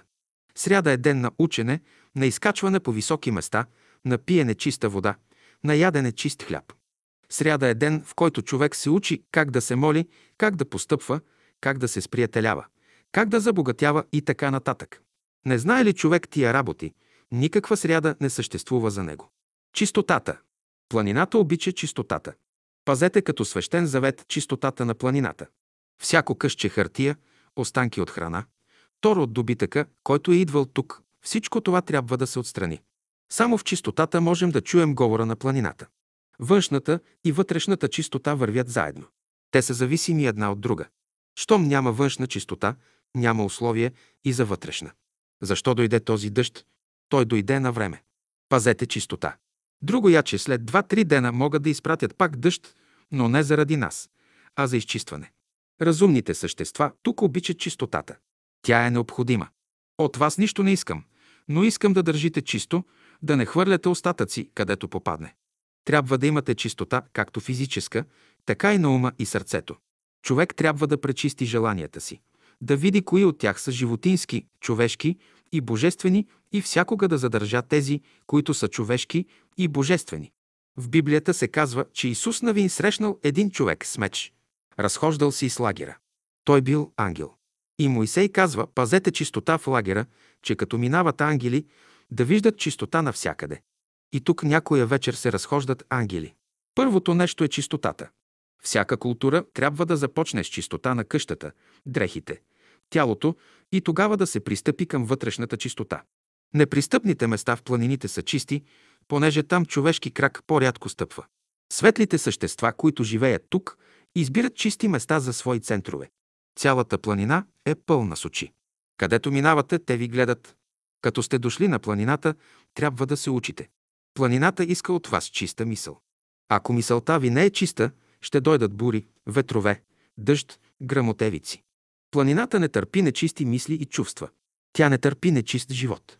Лошият живот на хората, които посещават планините, разваля времето. Щом времето се развали, те напущат планината. По този начин тя се освобождава от тях. Планината е единственото място, гдето хората могат да научат какво нещо е чистотата. Съвременните хора търсят удоволствие, разнообразие по кина, по театри. Няма по-красиви картини, по реални филми от тия на природата. Излизайте всред природата и любувайте се на това, което виждате в нея. При това нейните картини са чисти, възвишени. Те подтикват човека към наука, към изучаване на законите, които управляват живата природа. Един закон има в природата, закон на единство. Една мярка. Единицата, една причина. Първо причината на нещата. В закона на единството е и законът на множеството. В единицата мярка се включват всички останали мерки. В първата причина се крият всички причини. Планината дава на човека, а не взима от него. Тя го учи на безкористие. Болният се нуждае от слуги, от превозни средства, за да отиде от едно място на друго. Здравият обаче няма нужда от слуги. Без превозни средства той обикаля планините и се ползва от техните богатства. Кой от двамата печели повече? Здравият. Ще дойде ден, когато и болни, и слаби ще ходят на планината. И до най-високите върхове хората ще отиват с автомобили, с аероплани. Докато сте здрави, ползвайте се от планината, без да очаквате някакви съобщителни средства. И тъй, лагерът ви трябва да бъде чист. Вие трябва да бъдете чисти. Мислите, чувствата и постъпките ви трябва да бъдат сортирани. Като се върнете в София, трябва да сте израсли 4 см на височина. Това е една притча. Ще определите какво значи да станете 4 см по-високи. Казвате, младите лесно растат, но старите какво да правят? Има начин за израстване и на старите, но те сами трябва да го намерят. Старите ще кажат, за нас не е толкова важно да растем на височина, но как да се справим с мъчнотиите и страданията си? И за това има начин. Като сте дошли на планината, вие трябва да живеете добре, да не опетнявате природата, която е част от цялото битие. От всички се искат чисти мисли и чувства, за да не нарушавате хармонията на природата. Най-малкото нарушаване води след себе си голямо наказание. Всяка нечистота, всяко недоволство, всяко роптание и оплакване се отразява болезнено върху съществата от духовния свят. В тях всичко е красиво, хармонично, пълно с любов. Днес духовният свят е пълен с оплакванията на хората. Всички се оплакват, че нямат пари, имоти, къщи и дрехи, добри условия и така нататък. Обаче на тия оплаквания не се дава никакъв отговор и внимание. Човек има право да се оплаче само един път в живота си, и то след като е живял 120 години. Това се отнася до ония, на които съзнанието е пробудено. За обикновените хора се позволява по едно оплакване на година. Понеже хората се оплакват много често, почти всеки ден, оплакванията им не се приемат. Новият живот изключва всякакви оплаквания. Целта на нашето пребиваване тук е да направим връзка с невидимия, с реалния свят. Вие мислите, че освен вас никой друг няма тук. Вие мислите, че планината е празна. Не, безброй очи има в планината, които следят всичко и ви изпитват. Щом има очи, има и уши. Всичко се вижда и чува. Когато Моисей изведе евреите из Египет, той ги заведе в пустинята, дето като деца трябваше да ги учи как да стъпват, как да пазят абсолютна чистота. Той им казваше, понеже Бог се движи между вас, вие трябва да пазите голяма чистота, да не се натъкне той на някаква нечистотия обаче, и досега още евреите не живеят в тази чистота. И българите също не спазват тази чистота. Ако биха приложили чистота в живота си, те щяха да прогресират по-бързо. Из цяла България най-чисти хора са еленчени. В това отношение те седят по-високо и от американците. Лагерът ни трябва да бъде абсолютно чист, та който мине от тук да остане доволен. И тъй, ако искате да се ползвате от благата на природата, всеки ден трябва да си миете краката до коленете. И то поне по 3 пъти. Сутрин се миете с топла вода. На обяд можете да се измивате в езерото и вечер. Пак с топла вода. Мийте си краката и не се страхувайте. Добре е да се правят частични измивания на тялото. Понякога те са за предпочитане пред целите бани. Изобщо природата обича разнообразието. Германският лекар Луи Коне е схванал този закон и затова на слаби, на болни хора, той препоръчва седящи бани, т.е. да се измива само едната половина на тялото, а другата да остане суха. Всяко нещо, което иде от света, непременно ще се оцапа. Обаче както се е оцапало, така може и да се изчисти. Някои неща могат да не се цапат. Зависи от мястото, през което са минали. Има извори, които се цапат, но има извори, които никога не се цапат. Щом видите някой нечист извор, изчистете го, без да се сърдите на външните условия, без да търсите виновника за неговата нечистота. Ако сте на планината и трябва да измиете лицето си, какво ще направите? Ще отидете при някой извор, ще гребнете от водата му и малко настрана от него ще измиете ръцете и лицето си. Ако на това място има езера, както тук, ще отидете до най-близкото езеро, ще влезете 2-3 крачки навътре, за да не пада водата от лицето ви вън от езерото. Ако пък се намирате в местност, дето има цветя, ще се измиете върху тях, водата да падне отгоре им. Едно нещо трябва да имате предвид. Щом сте дошли в планината, вие трябва да пазите абсолютна чистота. Ако не пазите правилата на чистотата, ще ви бият на общо основание. Дойдете ли на планината, не мислете, че можете да живеете както искате. Не, вие трябва напълно да се съобразявате с условията на планината. Дето мръднете, каквото направите, считайте, че много очи ви следят, наблюдават и преценяват. И сами да сте, знайте, че около вас има много същества, които виждат всичко. Не се ли съобразявате с правилата, които планината налага, вие ще се поддадете на влиянието на лукавия. Той ще ви каже: няма защо да се безпокоиш, планината е широка, навред могат да се хвърлят буклуците. Не бъдете толкова глупав да разпилявате силите си на празно. Толкова хора има тук, други нека чистят. Вие си почивайте. Наистина никой не е задължен да чисти. Тук всичко се върши доброволно, по любов. Никой никого не може да съди, защото няма закон за съдене. Като говоря, че трябва да се пази чистота, това се налага от хигиената. Важно е, че всички имате добро желание, правите усилия да пазите чистота. Усилията ви са големи, но методите ви не са практични. Например, някой се окаля и бърза да се опере, да изчисти кълта. Този метод не е практичен. Оставете кълта да изсъхне и после я чистете. Речете ли да перете калното място с вода, ще станат петна наоколо. А тъй, като изсъхне кълта, изтъркайте я и ще видите, че нищо няма да остане от нея. Следователно, направиш ли една погрешка, не бързай да я измиеш. Остави я ден-два да изсъхне и после внимателно я изтъркай между пръстите си. По този начин тя по-лесно ще се изчисти, отколкото да я переш с вода. Като я переш с вода, ще си създадеш по-голяма беля. Вие трябва да бъдете образец на чистота, светли мисли, възвишени чувства и благородни постъпки. От школата трябва да излязат хора на новото, които виждат ясно нещата и знаят как да подпомагат. Образци във всичко. Образци не на думи, а на дела. Лагерът на Бялото братство. В нашия живот, там горе край езерата, общата работа беше обична на всички ни. Всички с готовност се отзовавахме, а често ставаше нужда да се предприеме такава обща работа за устройване на общия ни живот.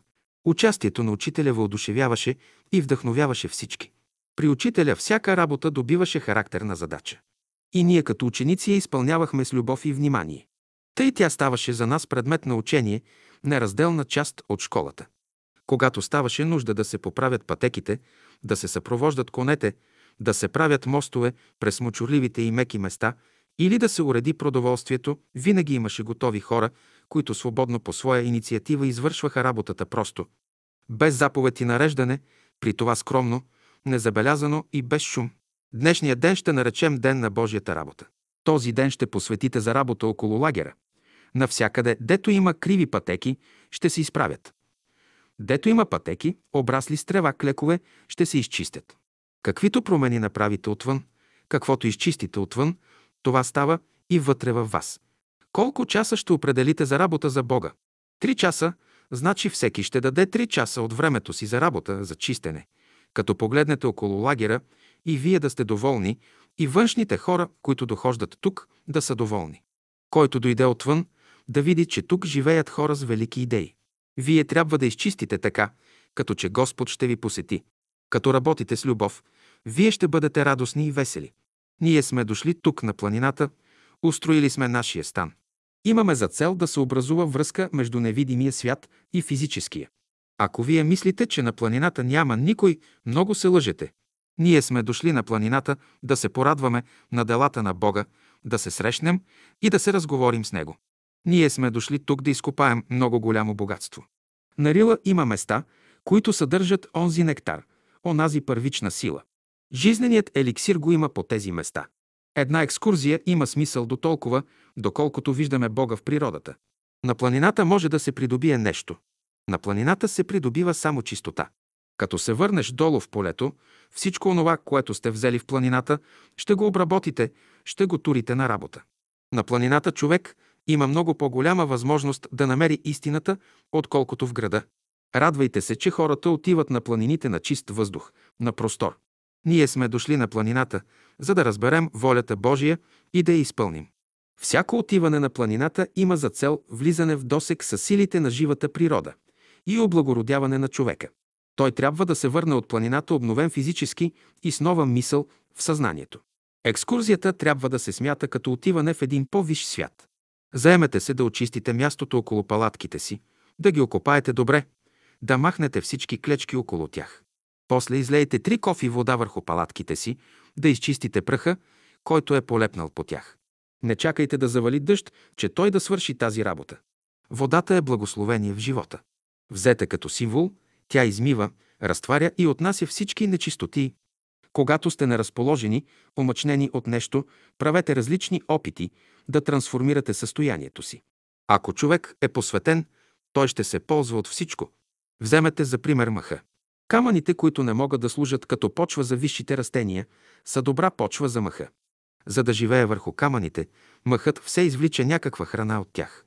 В такъв случай, когато сте скръбни, обременени от нещо, направете следния опит. Вземете 1 кофа и полейте с нея 10 пъти вода върху някой голям камък, като си кажете: както водата измива камъка, така нека измие, нека отнесе и моята скръб. Вие ще кажете, че такъв опит е смешен, защото не може да даде никакви резултати. Опитайте се, може този камък, като на мъха, да ви даде нещо. Питам, камъните като се пекат, не дават ли нещо? Вие пак ще кажете, че е невъзможно камък да се пече. Какво ще кажете за варовика тогава? Когато варовикът се пече, от него се получава негасена вар и въгледвуокис. И после, когато негасената вар се залее с вода, тя се превръща в гасена, която има голямо употребление в живота. Следователно, при заливането на камъка с вода все може да стане някаква реакция, подобна на гасенето на варта. И тогава разумният ще използва тази реакция, а неразумният ще се откаже от всякакъв опит. Наистина, не всички камъни, като се заливат с вода и като се пекат на огъня, дават нещо ново, но ученикът трябва да търси, да прави опити. Търсенето опитите ще го доведат до някакви резултати.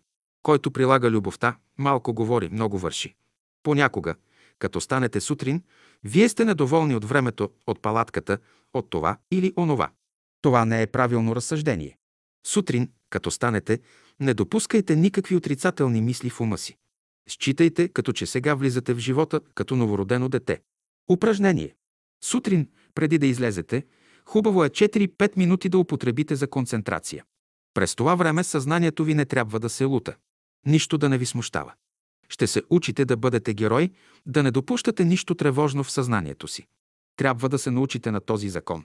Иначе образуват се пукнатини, през които влизат външни влияния във вас. Божественото изисква абсолютна свобода. Когато седите в лоша хижа и се оплаквате, вие не сте прави. Ако аз съм в такава хижа, ако е възможно, ще я очистя или ще изляза и ще си направя нова. Старостта е една хижа. Като остарееш, обнови тялото си и вътрешния си живот, а не да се оплакваш.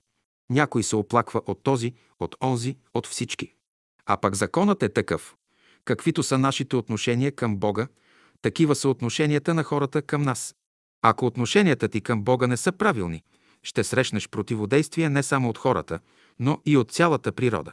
Някой път си казваш: това не ми се прави, онова не ми се прави, и така се вкаменяваш. Човек трябва да знае какво да направи. Помогни, където трябва, полей това дръвче, очисти този извор. Минаваш по пътя, виждаш камък. Вдигни го.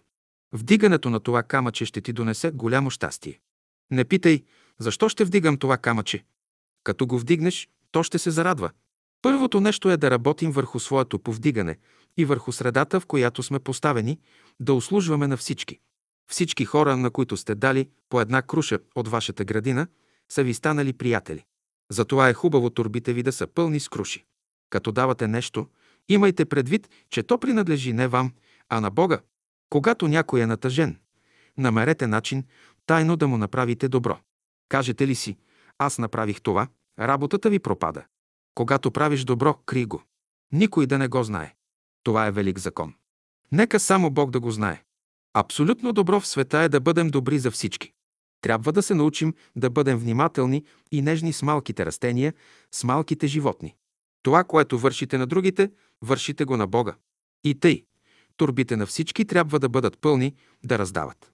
За това именно е казано в Писанието. Даром сте взели, даром давайте. В това отношение природата ни дава пример на абсолютно безкористие. Ето, толкова време, как сме тук, ние се ползваме безплатно от дърва за отопление, за готвене. Вечер, събрани около големия огън, ние имаме възможност да попеем, да посвирим малко и да благодарим на Бога за благата, от които се ползваме през деня. Братята, които свирят на цигулка, дадоха добър пример на безкористие. Дойде един от тях около огъня, вземе цигулката си и раздава.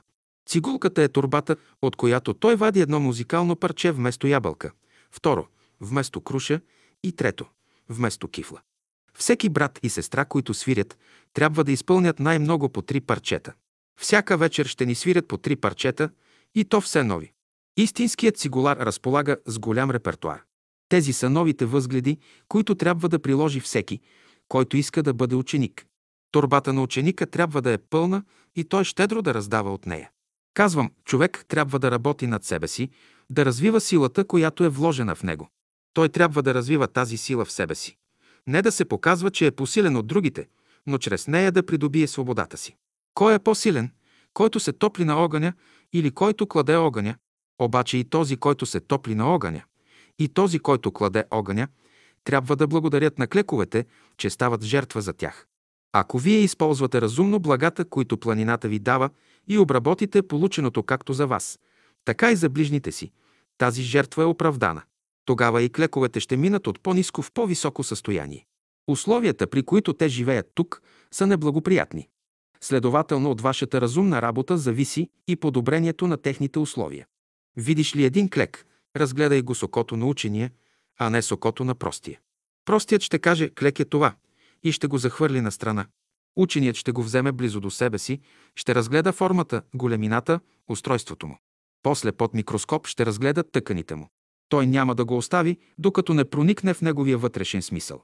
В това отношение планината крие много тайни, много богатства, но още не ги дава на хората. Защо? Защото ги намира за невежи. Ако им открие богатствата си преждевременно, тя ще ги спъне в техния път. Кои неща считаме ценни? Всяко нещо, което Бог е създал, представя известна ценност. Ценностите, които виждаме в разумната природа, са представили и представят велики блага за нас, както в миналото, така и днес. Такова нещо ще представят те и в далечното бъдеще. Ако можете да се ползвате правилно от тия блага, те ще носят щастие за вас. Не можете ли правилно да ги използвате, те ще ви създадат ред нещастие. Например, който стъпва внимателно по камъните, той ще се ползва от тяхната енергия и ще бъде щастлив. Който стъпва невнимателно, той може да падне, да се усъкати по някакъв начин и да се чувства нещастен. Стъпвайте внимателно по камъните, като опитвате с краката си тяхната устойчивост. Най-малката неустойчивост на камъните може да ви изненада, да паднете и да си счупите глава, ръка или крак. Освен това, сутрин и вечер не сядайте на голи камъни. Винаги носете със себе си по една малка възглавничка, която да туряте върху студения камък. На обяд, когато слънцето грее силно, можете да сядате направо на камъните. Те са приели много слънчева енергия и действат лечебно върху човека. Ако искате да се ползвате от условията тук, по 3 пъти на ден трябва да си миете краката до коленете. Тук, на планината, трябва да вървите внимателно. Като вървите по път, който не е направен, не гледайте настрани, не гледайте нагоре, а надолу. Иначе ще се препънете о някой камък. Днешният ден е хубав, когато нашите мисли не са хармонични и времето се разваля. Природата обича да нямате никакви тревоги и грижи, когато отидете всред нея. Потребна е най-малко 1 седмица, за да ви освободи от всички тези неща и после да влее във вас от своето съдържание. Когато отивате всред природата, считайте, че това са форми, в които Бог се проявява. Навсякъде четете как Бог се проявява. Ако не гледате така на природата, тогава какво ще разберете от нея? Господ дойде да говори на евреите на планината но те се оплашиха и планината се облече в мъгла. Едно от правилата за тук е: всичко ще ядете тук, преди да е залязло слънцето. След като залезе, не яще. Вода може да пиете. Залезе ли слънцето, никакво ядене. Стойте гладни. То е за предпочитане. Съзнанието ви да бъде будно. Дето е будна мисълта, не е опасно. Студената вода не утолява жаждата, а топлата вода я утолява. На планината, особено на тази височина, обливането да става с топла вода, понеже от студената вода капилярите се свиват и се явяват много неприятни последствия. Например, може да стане затваряне на мехура. Не се обленявайте, всякога носете в себе си кибрит, запалете огън и стоплете вода.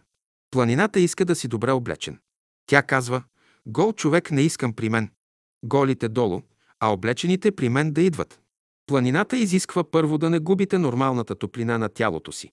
Човек трябва да е добре облечен, особено сутрин и вечер. После краката му трябва да бъдат топли. Трябва да има вълнени чорапи. Краката са много чувствителни. И затова човек трябва да ходи бос известно време, за да възприема теченията, които идат от земята. Но не трябва да ходи много време бос, за да не загробеят краката.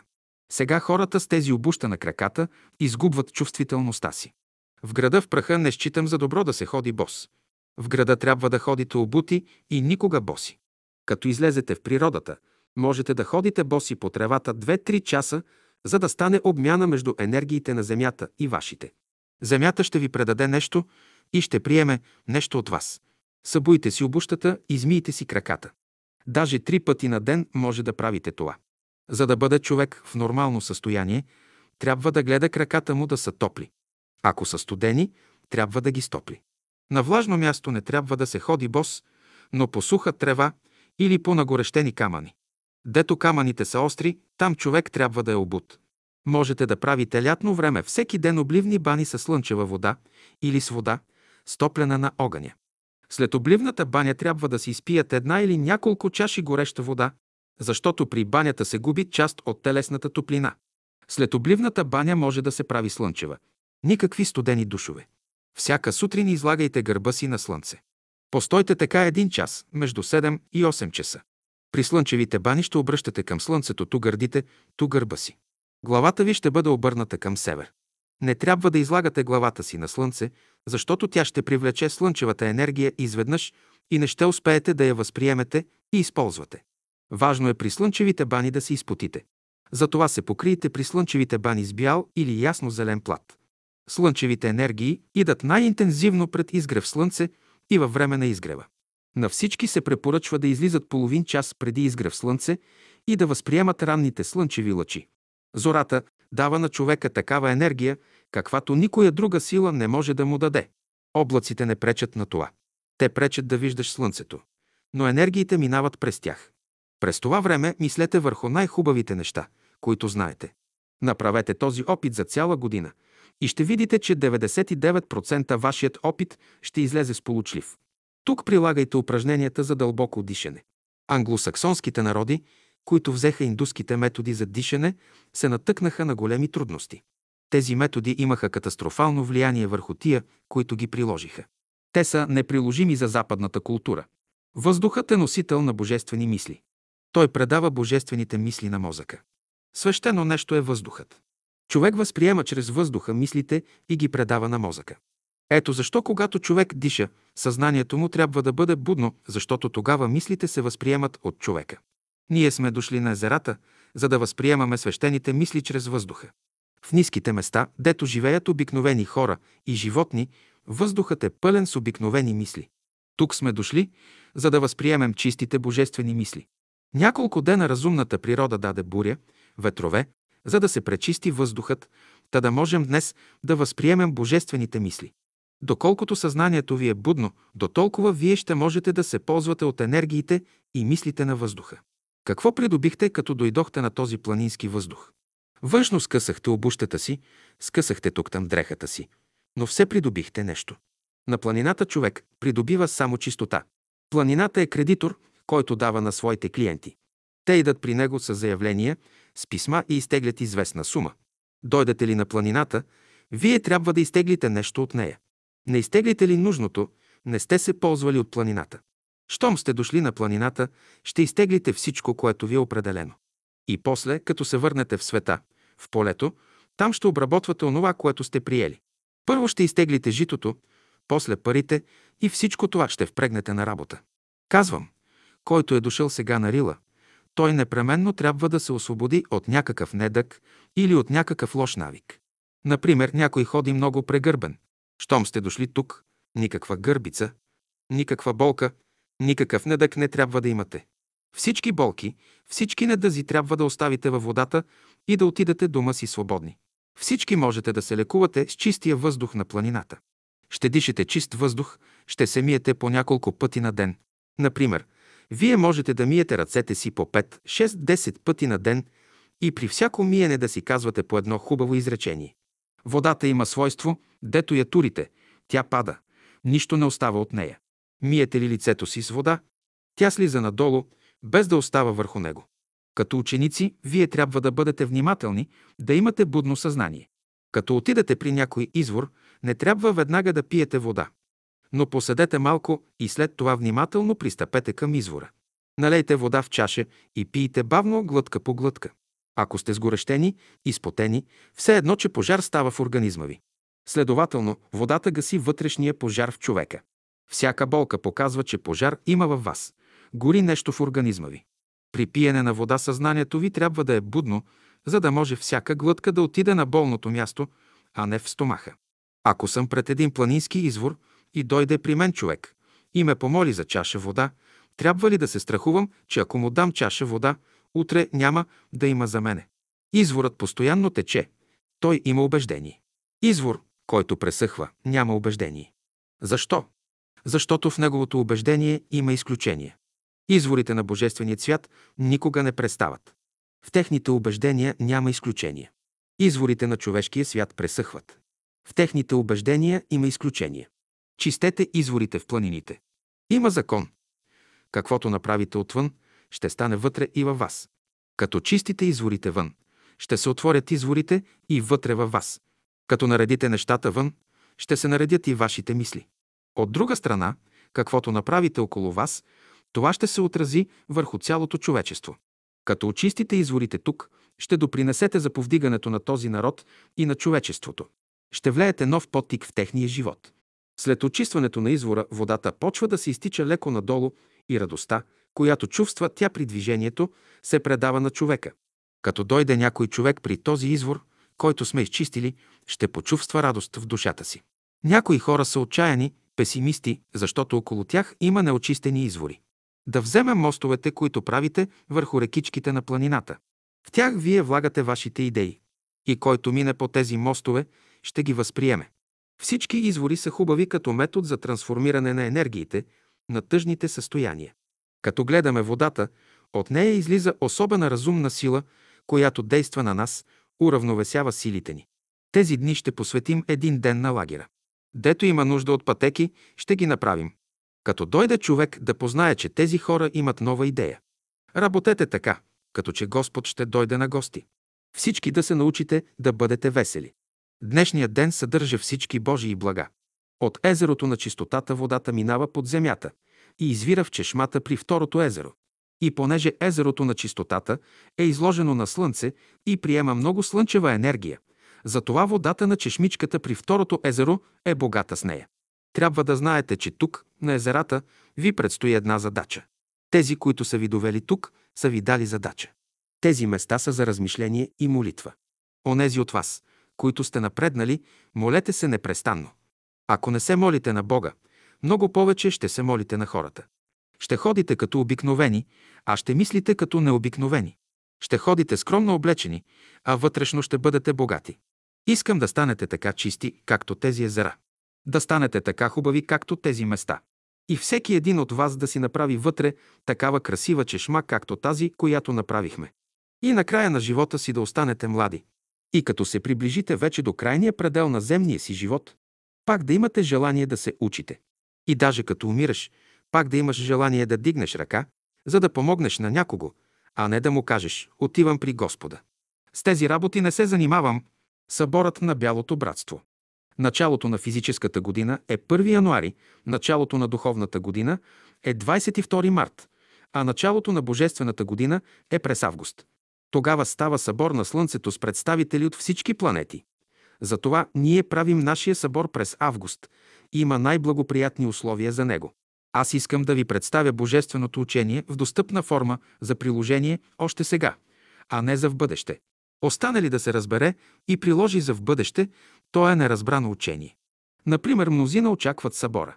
Казвам, ако те не могат да разберат днешния събор, и другият ще остане неразбран за тях. Да разберем Божията любов, това е събор. Да разберем Божията мъдрост, това е събор. Да разберем Божията истина, това е събор.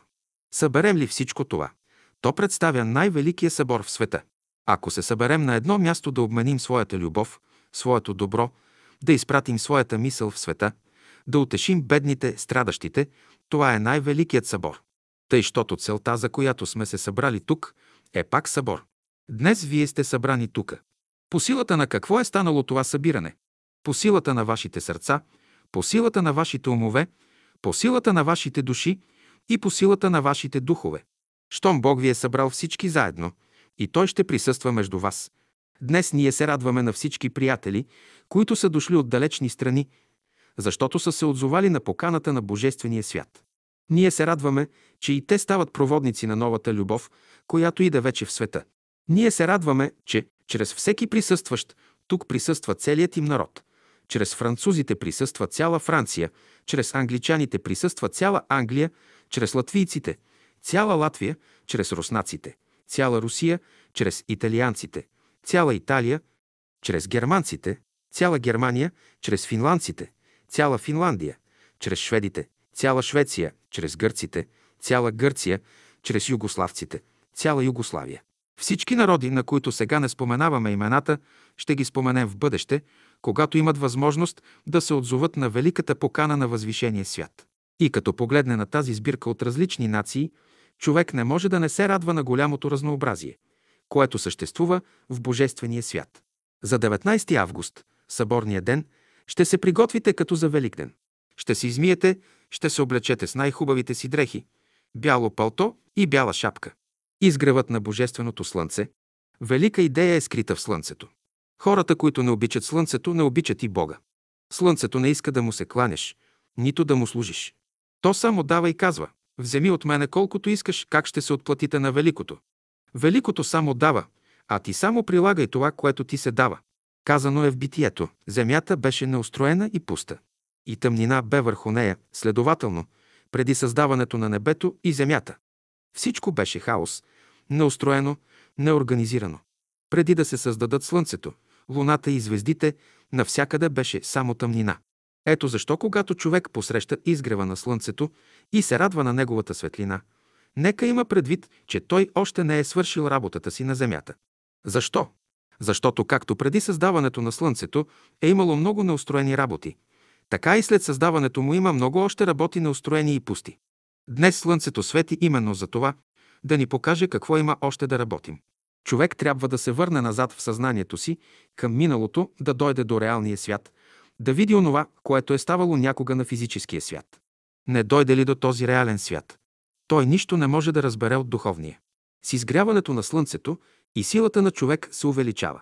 Затова именно е казано в Писанието: на онези, които чакат Господа, силата им ще се удвои.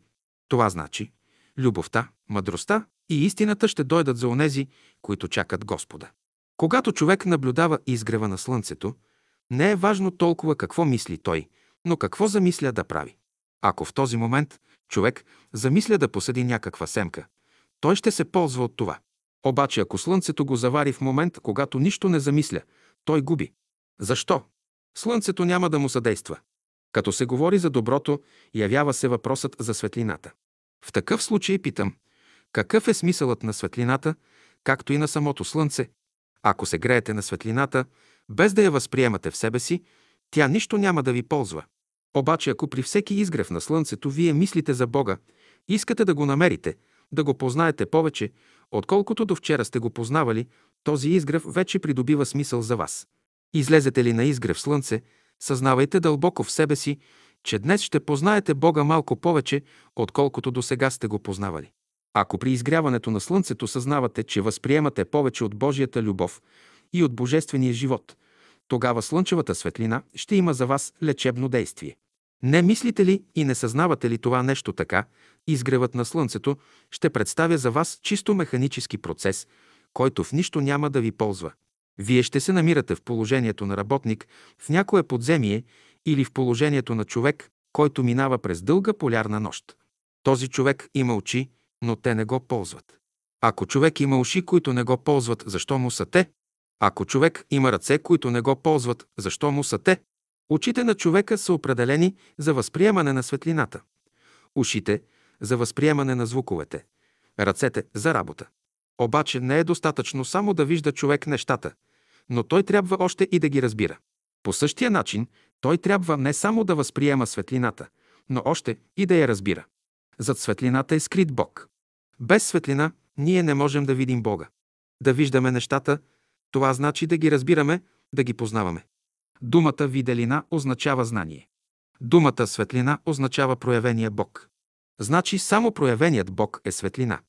На санскритски език сат означава божественото, разумното, което се е проявило в света. Следователно Бог се проявява в това, което човек знае, което може да направи, в което може да се прояви. Ние взимаме думата Бог в съвсем друг смисъл, а не както обикновено се разбира. Бог е същината на нещата. Като наблюдавате изгрева на слънцето, вие видяхте, че имаше червен цвят. Защо? Защото започва с любовта. После слънцето стана светло. Защо? Защото свършва с истината. С тези два цвята слънцето казва: започни с любовта и свърши с истината. Като видите, че слънцето е червено, кажете си: желая сърцето ми да бъде пълно с любов. Като го видите светло, кажете си: желая ума ми да бъде пълен с истина. Желаете ли тия две неща за себе си, вие ще имате Божието благословение. Всеки ден, при изгрева на слънцето, пожелавайте да имате любов в сърцето си и истина в ума си. Да посрещате всеки ден изгрева на слънцето с тази мисъл, това значи да бъдете през целия ден радостни и весели. Не можете ли да придобиете нищо от слънцето, вие не сте разбрали какво значи изгрев на слънцето. Кое е най-важното при изгрева на слънцето? Самото слънце, т.е. светлината му. Кое е най-важното зад слънцето? Слънчевата светлина и топлина, които създават светли мисли и благородни чувства у човека. Обаче същата тази топлина и светлина събуждат ниски чувства, мисли и желания у вълка. Зад слънчевата светлина и топлина седи една велика, мощна ръка, която хората не виждат. Казвате: е, де е тази ръка? Тя се вижда толкова, колкото виждате и човека. Това, което виждате отвън и наричате човек, е израз само на известни мисли, чувства и действия. Това, което умира, не е човекът. В човека умират лошите мисли, чувства и действия. Понякога те умират, а понякога се изкореняват като дърво. Често някои от вас казват: ние не разбираме какъв смисъл има нашето ранно ставане тук и качването ни по височини. Когато слънцето изгрява, сънят е най-сладък, а ние трябва да ставаме рано, да се качваме нагоре по планината, казвам. Когато слънцето изгрява, тогава именно най-мъчно се спи, а не най-сладко, както някои от вас поддържат. Да спи човек след изгрев слънце, то е все едно да го поставят над водите на някой водопад, чието вълни отгоре го бият. Такова действие има и слънчевата енергия върху нервната система на човека. Сънят има смисъл за човека само като почивка. И като почивка той е голямо благословение. Ако във време на сън дойдат работници, които да работят за човека, да изчистят тялото му, да го проветрят на сутринта, той ще се почувства спокоен и отпочинал. Не дойдат ли тия работници да работят вместо човека, сутринта той ще се събуди пак изморен, неотпочинал. У всички хора има един мързъл, наречен свещен мързъл. Много хора, докато минават за светски, те са работливи. Щом станат религиозни, те се отпущат, поддават се на мързъла и не работят. Те започват само да съзерцават. Това съзерцание не е нищо друго, освен мързъл. Като светски хора, те знаят, че трябва да копаят, да разорат нивата, да я посеят и след това вече очакват каквото Бог даде. Обаче като духовни, те нито копаят, нито орат, нито сеят. Очакват дано Бог им даде нещо. Ако не получат нещо, те се разочароват. Следователно човек не трябва да изпада в крайности. Докато живее на физическия свят, Той трябва да работи и физическа, и сърдечна, и умствена работа. Щом стане духовен, той трябва да работи още повече. И той в трите свята. Казвам, иска ли човек да успява в живота си, всеки ден той трябва да посреща изгрева на трите слънца, да се свързва с техните сили. Изток представя правдата, която трябва да царува в човека. Запад е точка на приложението. Там се прилага правдата.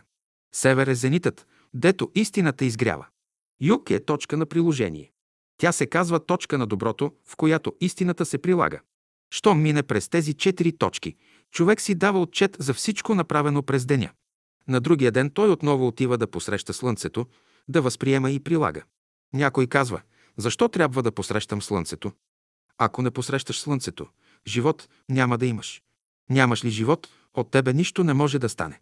Още преди изгрева на слънцето човек трябва да бъде на крак, да получи дажбата си. Както ученикът трябва да влезе в училището преди удрянето на звънеца, така и всеки човек трябва да бъде на крак преди първия лъч на слънцето. Ако ученикът се излежава след първия лъч на слънцето и се оправдава с някакво неразположение, той никога няма да свърши училище. Първият лъч е звънецът на живота. Ученикът трябва да е станал няколко минути преди явяването на този лъч. Става ли след първия лъч, т.е. след първия звънец на живота, това не говори в негова полза. Преди още да е ударил звънецът, ученикът трябва да е напълно готов да посрещне своя изток. Само така той ще има разположение да възприеме енергиите на слънцето. Който знае времето, когато слънцето изгрява, както и посоката, от която изгрява, той ще се ползва от него.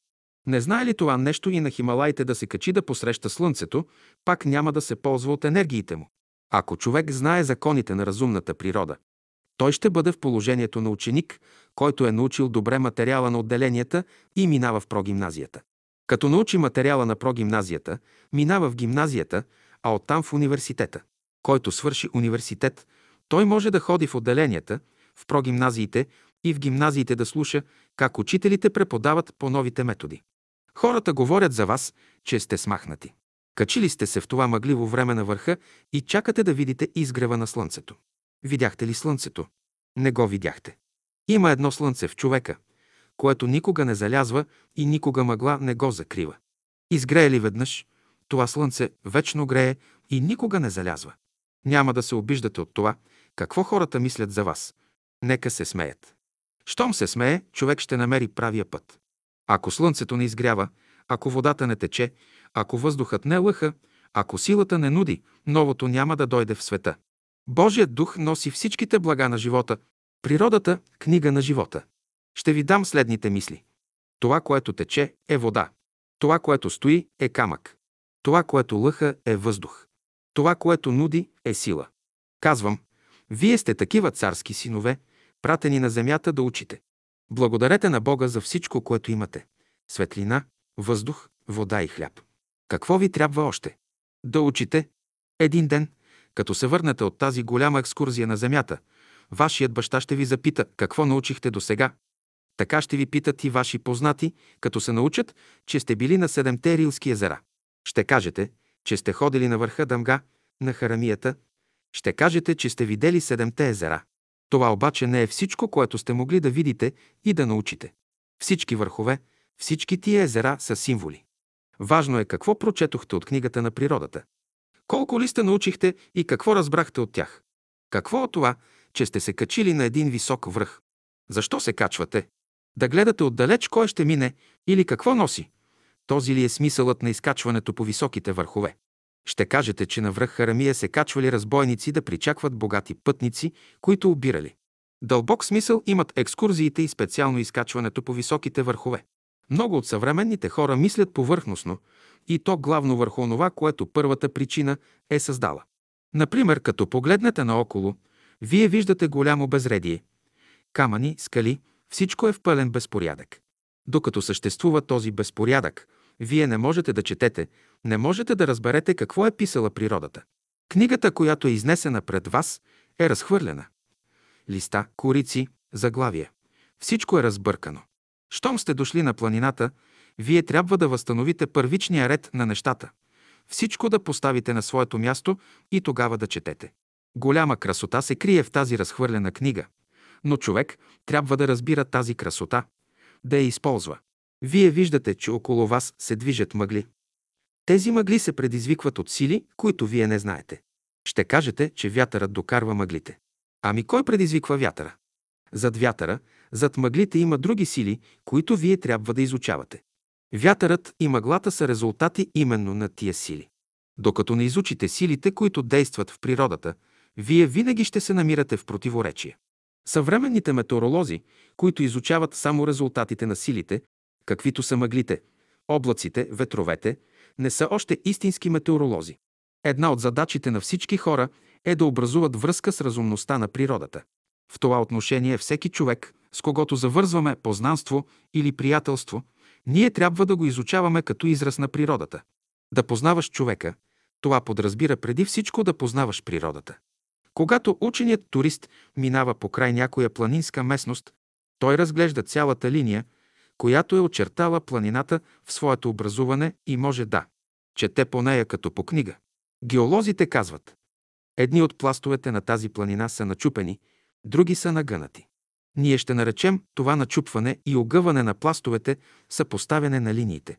Кривите линии образуват наклон. Какво показва наклона в една планинска местност? Всеки наклон показва, че е изгубен някъде центърът на тежестта. Щом се изгуби центърът на тежестта на някое тяло, веднага става известно натежаване на едната или на другата страна. Когато отидете в някоя планинска местност, вие може да съпоставите линиите по такъв начин, че да определите на коя страна е натежаването.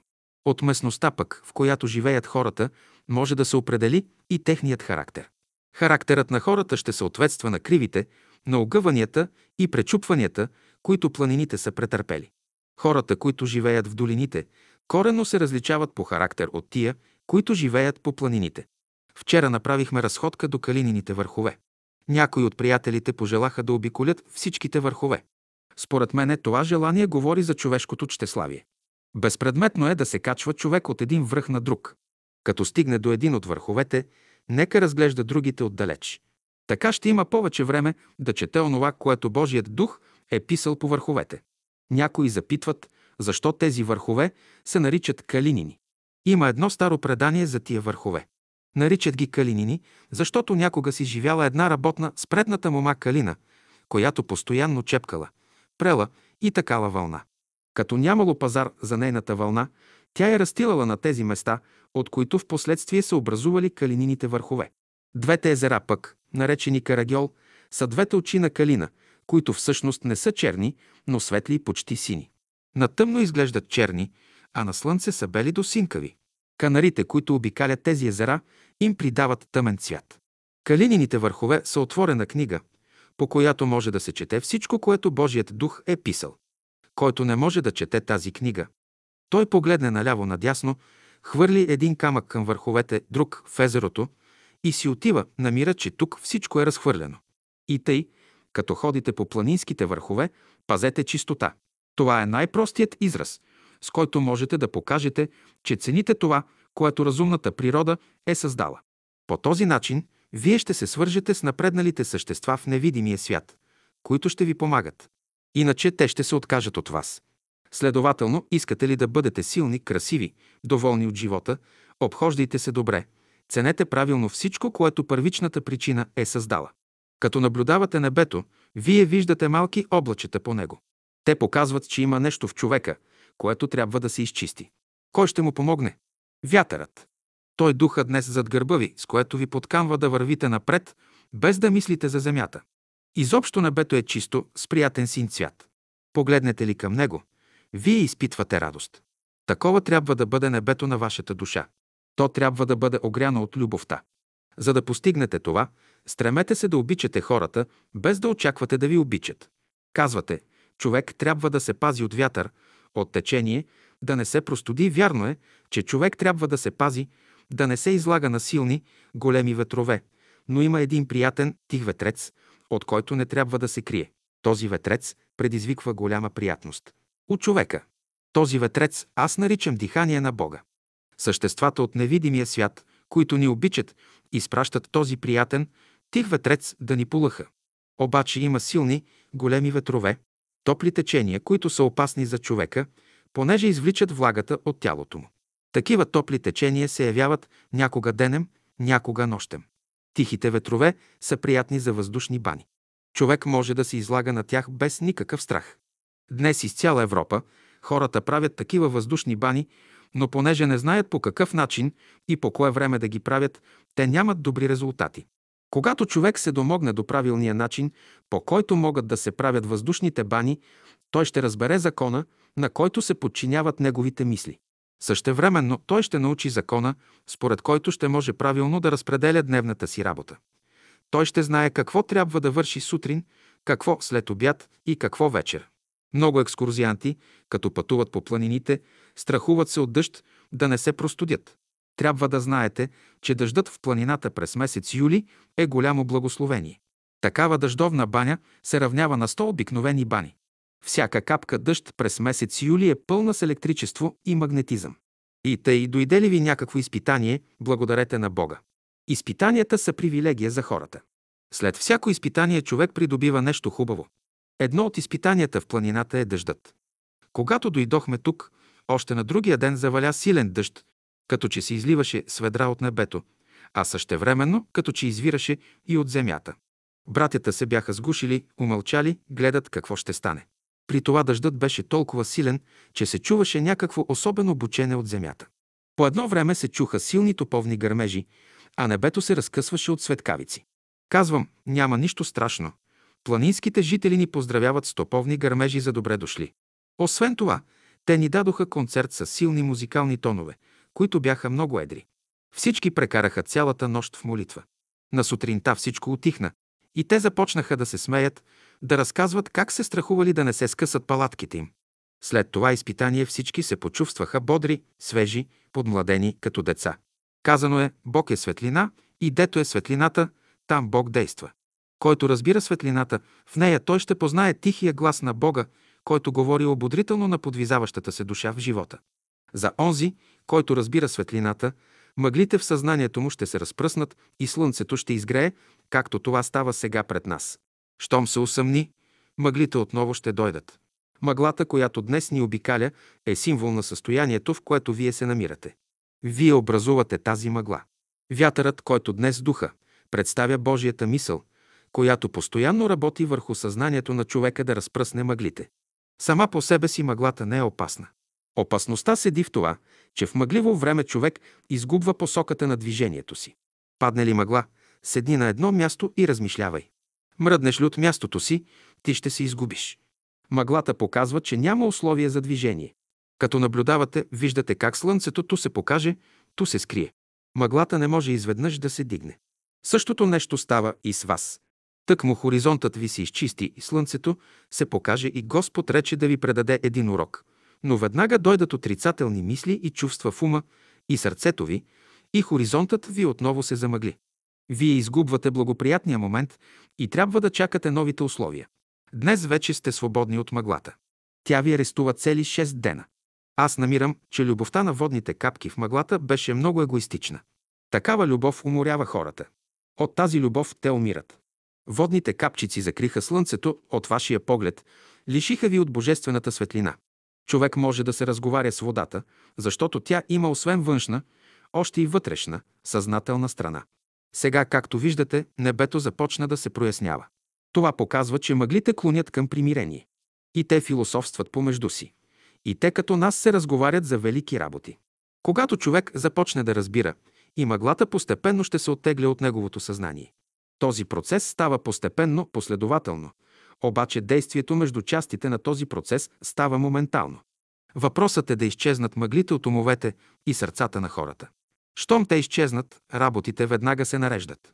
Пред вас моментално се открива чисто, светло небе, планини, дървета, канари. Реални са тия неща. Реални? Мъглите обаче са нереални. Те се явяват и изчезват, без да оставят следи след себе си. Често мъгли и облаци закриват слънцето, но зад тях то пак свети. Причината за мъглата на планината е срещата на две еднородни електричества. Когато електричеството в пространството е положително и земното също положително, те се взаимно отблъскват, вследствие на което мъглата остава на мястото си. Ако земното електричество стане отрицателно, те се привличат. При това горното електричество привлича мъглата към себе си и пространството се очиства. И тъй, докато хората са недоволни от света, който Бог е създал, и се стремят да създадат нов свят, според техните разбирания, те всякога ще образуват мъгла в съзнанието си. Има ли мъгла в съзнанието им и пътят, по който се движат, ще бъде кален. Знайте, че по-добър свят от този, който Бог е създал, не може да съществува. Приемете го такъв, какъвто е създаден, и бъдете доволни от него. Който е познал Христа, той следва неговия път. Който е познал Христа, той лесно се ориентира в живота. Пътят му е осветен от Божественото слънце. Който не е познал Христа, пътят му е затворен. Той не може да се ориентира в живота, намира се в мъгла, в каквато и вие днес се намирате. Като гледа мъглата пред себе си, човек мисли, че цялата земя е непрогледна. Ако мисли така, той се заблуждава. Всъщност мъглата е само пред неговите очи или в неговото съзнание. Има хора, които всякога живеят в светлина. За тях Божественото слънце никога не залязва. Било е време, когато цялата земя е била мъглевина, но днес хората се радват на небето и на земята, на дневни и нощни светила. Мъглата, която виждате днес, показва, че хората ще минат през известни изпитания, които могат да преодолеят с вяра и разумност. Като говоря за огъня на великата любов, мъглата бърза да ви посети, да ви охлади малко, да не изгорите. Тя се е превърнала в пара, с която ви обгръща. Дребните капчици на мъглата се запознават с вас, поздравяват ви и ви целуват. Желаете ли техните целувки или не, това не ги интересува. Това са божествени целувки, които слизат от горния свят. Някои се оплакват, че се наквасили от тази мъгла. Няма защо да се оплакват. Това са нежни целувки, които крият в себе си известно благословение. Без тях няма растене, няма живот. Слабият ветрец, който сега полъхва, също така носи своята любов. Той ви завива в своята мека, магнетична дреха. Ако ви запитат какво време бихте желали да имате, ще кажете, че искате да бъде топло, слънцето да грее силно, да няма мъгла, дъжд, нито вятър. Досега вие сте виждали все външното слънце, но не и вътрешното. Днес външното слънце е вътре във вас, а вътрешното ви слънце – отвън. Светлината, която проблясва сега в ума ви, топлината, която се разгаря в сърцето ви и силата, която туря тялото ви в движение, представят вътрешното слънце на човека. При светлината на това слънце човек може да се движи и в най-голямата тъмнина, без никакви спънки и съпротивления. Благодарете на Бога за благата, които всеки момент ви изпраща. Благодарете за разположението, което Той има към вас. Мъглата, влагата, чистият въздух, в които сте потопени днес, не могат да се сравнят с най-топлия слънчев ден. Те носят велики блага за човешката душа. Житното зърно расте при влага, а не при суша. Дървото расте при влага, а не при суша. Добродетелите и способностите на човека се развиват при влага, а не при суша. Следователно, радвайте се и благодарете за този ден, за мъглата и влагата, които ви посетиха. За грешника този ден е опасен. Като се намери на планината, всред мъгла и дъжд, той бяга долу в града, да се скрие на завет. За светията обаче мъглата и вятърът са благословени. Съвременните хора имат много ограничени схващания даже и за най-обикновени въпроси. Например, някои казват: защо трябва да ходи човек по планините, да се удря по камъните, да дивее по горите? По-добре е да седи вкъщи, на спокойствие. Какво ще кажете на това? По домовете си хората спокойни ли са? Много хора днес седят по домовете си, но не са спокойни. Превиват се от ревматизъм, от ишиаз и ред още болести. Тъй, щото камъните и в домовете им ги намират. Камъните представят болестите, недоразуменията, противоречията между хората. Следователно, в планината човек има 100 пъти по-голяма възможност да намери истината, отколкото в долината. Ако планините нямаха някакво предназначение, те не биха съществували. Планините не са създадени за снеговете и ветровете. Те са създадени за хората да се учат, да се ползват от тях. Както небето сега се замъглява, така и човек е в сила да помрачи живота си. Как може човек да помрачи живота си? Чрез отрицателни мисли и чувства. Днес допусна една отрицателна мисъл в ума си и едно отрицателно чувство в сърцето си. Утре допусне още една отрицателна мисъл и едно отрицателно чувство и не забелязва как хоризонтът му постепенно се заоблачава и потъмнява. На какво мяза такъв човек? Той мяза на пътник, който върви по прашен път, тропа с краката си, дига прах, шум и нищо повече. Днешната мъгла е дадена за предметно учение. Между горните и долните слоеве на мъглата се води усилена война. Те разрешават един индивидуален въпрос. Долните слоеве искат да се дигнат нагоре, но горните не ги пущат. Ако долните успеят да се дигнат нагоре, небето ще се изясни. Възоснова на същия закон и у човека става такава вътрешна борба вследствие на ред противоположни мисли и чувства, които се явяват в ума и сърцето му. В тази борба човек е главният фактор, който примирява, убеждава, съветва, докато най-после борбата се свърши. След това човек иска да разбере любовта, мъдростта, истината. Обаче той трябва да знае, че тези неща не са за него. Сега ще изтълкувам днешния ден с мъглата около нас. Мъглата показва сегашния ви живот. Каквито сте вие, такъв е денят. Казвате, няма ли да се дигне мъглата? Щом мъглата се дигне, бъдещият живот ще дойде. Ако до довечера времето се поправи, значи и вие имате намерение да изправите живота си. Ще направя математически изчисления, колко часа или дни ще трае мъглата. От това ще съдя и за вашия живот. Днешният ден показва не само вашия живот, но и този на всички българи, както и на хората в цяла Европа.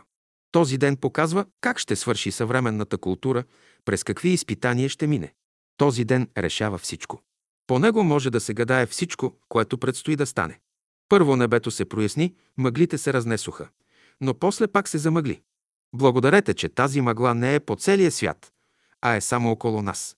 Обаче нищо страшно няма в мъглата. Мъглите, които се движат пред нас, които покриват върховете, представят кармата на Европа.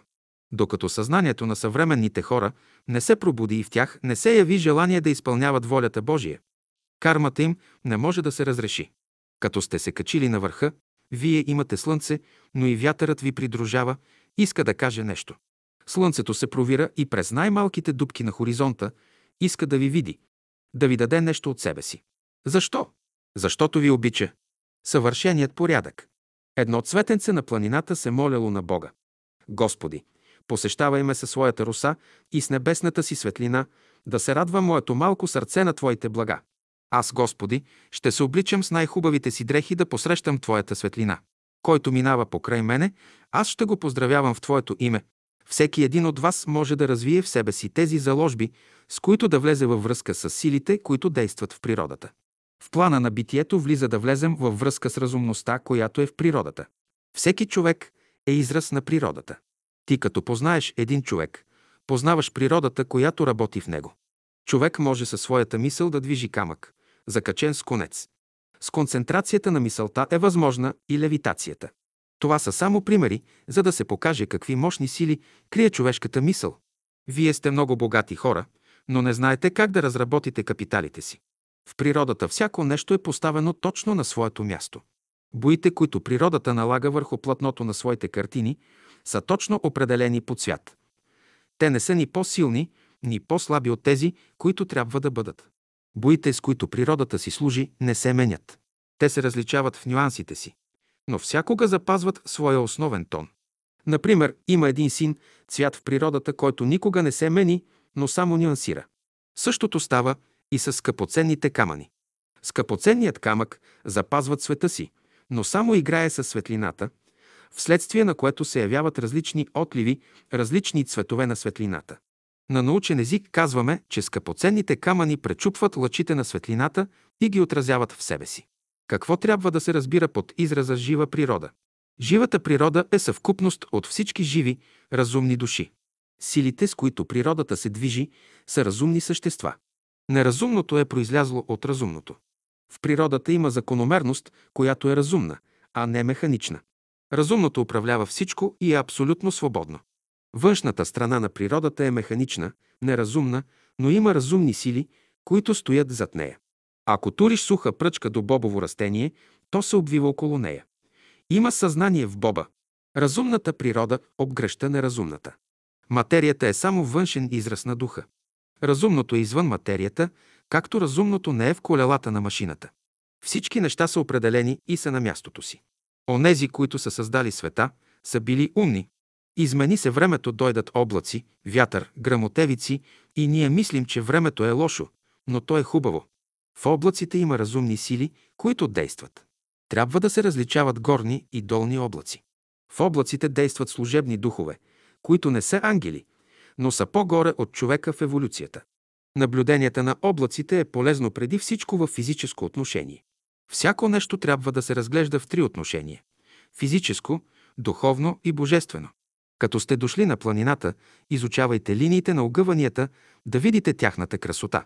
Някои линии са от миналото, други – от настоящето, а трети сега се чертаят, те са линии на бъдещето. Това показва, че планините се намират в процес на развитие, не са завършени. И сега се строи нещо ново в тях. И в бъдеще ще се строи. Нещата в природата са осмислени. Строи се нещо велико, което ще се открие в бъдеще. Всеки планински връх отразява светлината по особен начин. Отразената по този начин светлина влияе благотворно върху хората, върху всички живи същества. Това влияние се отразява върху мислите и чувствата на човека. За обикновения човек всички неща в природата са разхвърлени. За учения всички неща в природата са на място поставени. Защо? Защото той ги съпоставя и хармонизира. А земята беше неустроена и пуста. И до днес още земята се устройва. Докато човек се развива, и земята ще се развива. Когато човек мине в по-висок стадий на развитие, с него заедно и земята ще се повдигне. Формите на земята ще стават все по-красиви и съвършени. Процесът на развитие, през който земята минава сега, е бавен, равномерен. В миналото развитието на земята е било бързо, придружено с големи катастрофи. Като ученици на велика школа благодарете и за радостите, и за скърбите. Благодарете за всички предмети, които ви се преподават в школата. От тях вие изучавате земята, камъните, растенията, животните. За разумния ученик цветята представят методи за примиряване на човека с мъчнотиите, несгодите и противоречията в живота му. Синьото цвете казва на човека, че вяра му е нужна. Жълтото цвете му казва, че трябва да мисли. Червеното цвете му казва, че трябва да има любов в сърцето си, да обича хората. Всички цветя говорят с хората, казват им какво трябва да развиват в себе си. Всички цветя, от най-малкото до най-голямото, имат своето велико предназначение. Всичко, което Бог е създал, има велико предназначение. Цялата природа представя сбор от същества, които са живели в съгласие с Божиите закони. Днес те се проявяват в различни форми и раздават от изобилието, в което живеят, на всички нуждаещи. Кой каквото няма, да го търси в природата. Вслушвайте се в гласа, в езика на цветята, на тревите, на дърветата, на птиците и на животните. Вслушвайте се най-после и във вътрешния глас на духа, който ви ръководи към красивото и великото, към всичко онова, което Бог е създал. Който има уши да слуша, нека слуша. Блажени сте, че имате уши да слушате за всичко онова, което Великият е създал. Блажени сте, че имате възможност да се ползвате от благата, които днес ще ви се дават, както и от тия, които в бъдеще ще ви се дадат. Следователно, познайте Бога, познайте любовта във всички форми, в които се проявява. Търсете го в силния и в слабия, в учения и в простия, в богатия и в бедния, във всяко растение и животно. Търсете го в музиката, в поезията, в изкуството, в науката.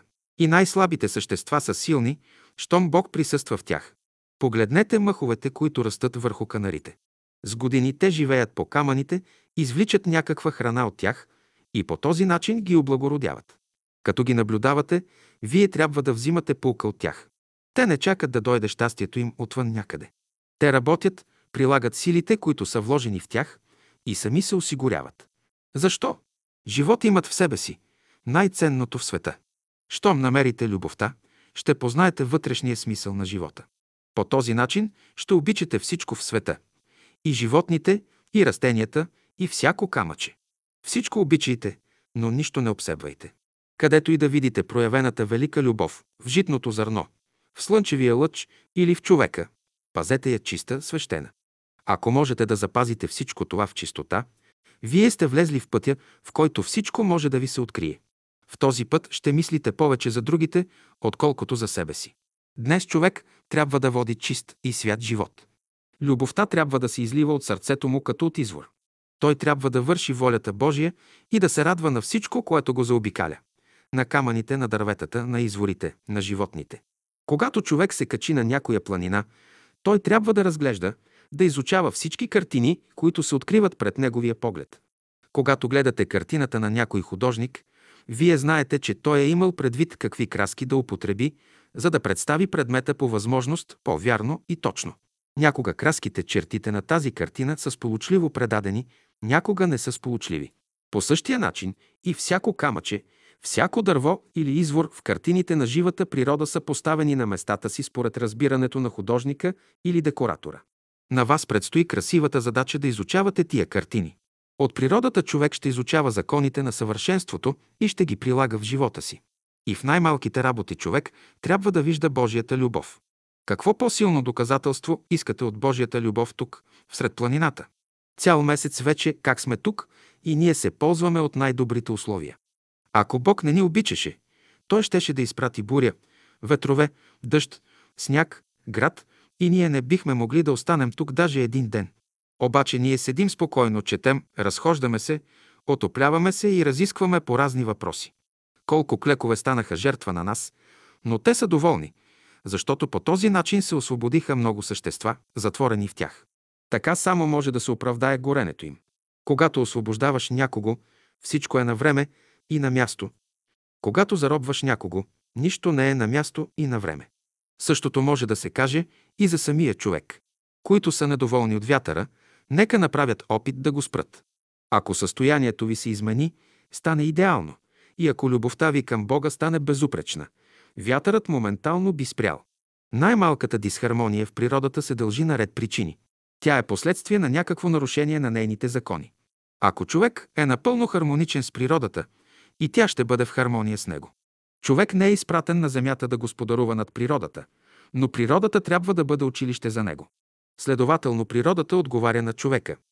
Какъвто е човекът, такава ще бъде и тя по отношение на него.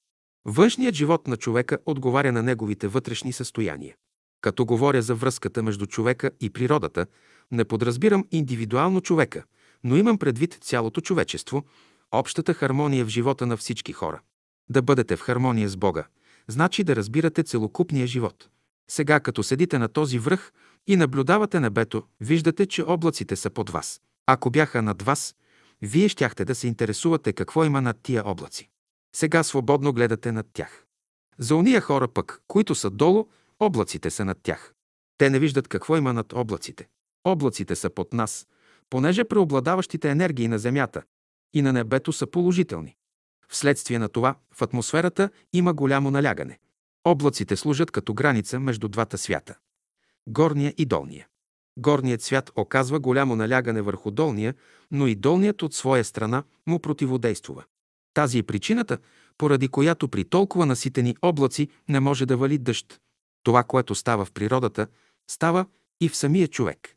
Често между горния и долния свят в човека се ражда известно противоречие, вследствие на което той изпада в мрачни, тежки състояния. При това положение казваме, че светът в човека е разделен. За да излезе от това състояние, човек трябва да подобри положението на стомаха си. Стомахът представя физическия свят в човека. Ако човек не разбира законите на своя стомах, на храносмилането и на твърдата материя, с която е в известно съприкосновение, физическият свят ще бъде недостъпен за него и не може да го използва. Дойдете ли до духовния свят, ще разберете, че негов представител са дробовете, т.е. дихателната система на човека. Който разбира законите на дишането, той разбира законите на духовния свят. Когато живеете на равни места, дишането ви е спокойно, леко, защото сте се приспособили на тия условия. Обаче сега вие дишате мъчно, запъхтявате се. Защо? Планинският въздух е по-лек и по-рядък. Дробовете ви сега вършат усилена работа. Движението по високите планини подобрява състоянието на дихателната система. Ето защо който иска да подобри положението на дробовете си, той трябва да се качва по високи места. Щом подобри състоянието на дихателната си система, едновременно с това, той придобива по-големи възможности за духовен живот. Ето защо от древни времена до сега всички хора, които са работили и работят духовно, всякога са посещавали високи планински върхове. Които разбират законите на духовния свят, те използват разумно високите върхове. Които не разбират тия закони, ще бъдат като овчарите. Щом времето се развали, ще бързат по-скоро да слязат в долината. В това отношение планината е строга. Тя интернира всеки, който не зачита законите на природата. Човек расте до известна възраст, след което растението спира. В това отношение растението на човека мяза на изкачването му на някой планински връх. Той бърза да се изкачи Иска час по-скоро да стигне върха, вследствие на което се изпотява, изморява. Щом се качи на върха, погледа се наоколо, поседи малко и мисли вече за слизане. Той вижда, че не може да живее на върха, не познава законите. И наистина законите на високите места са съвсем различни от тия на ниските места. И тъй, изкачването нагоре представлява младостта, слизането надолу – старостта.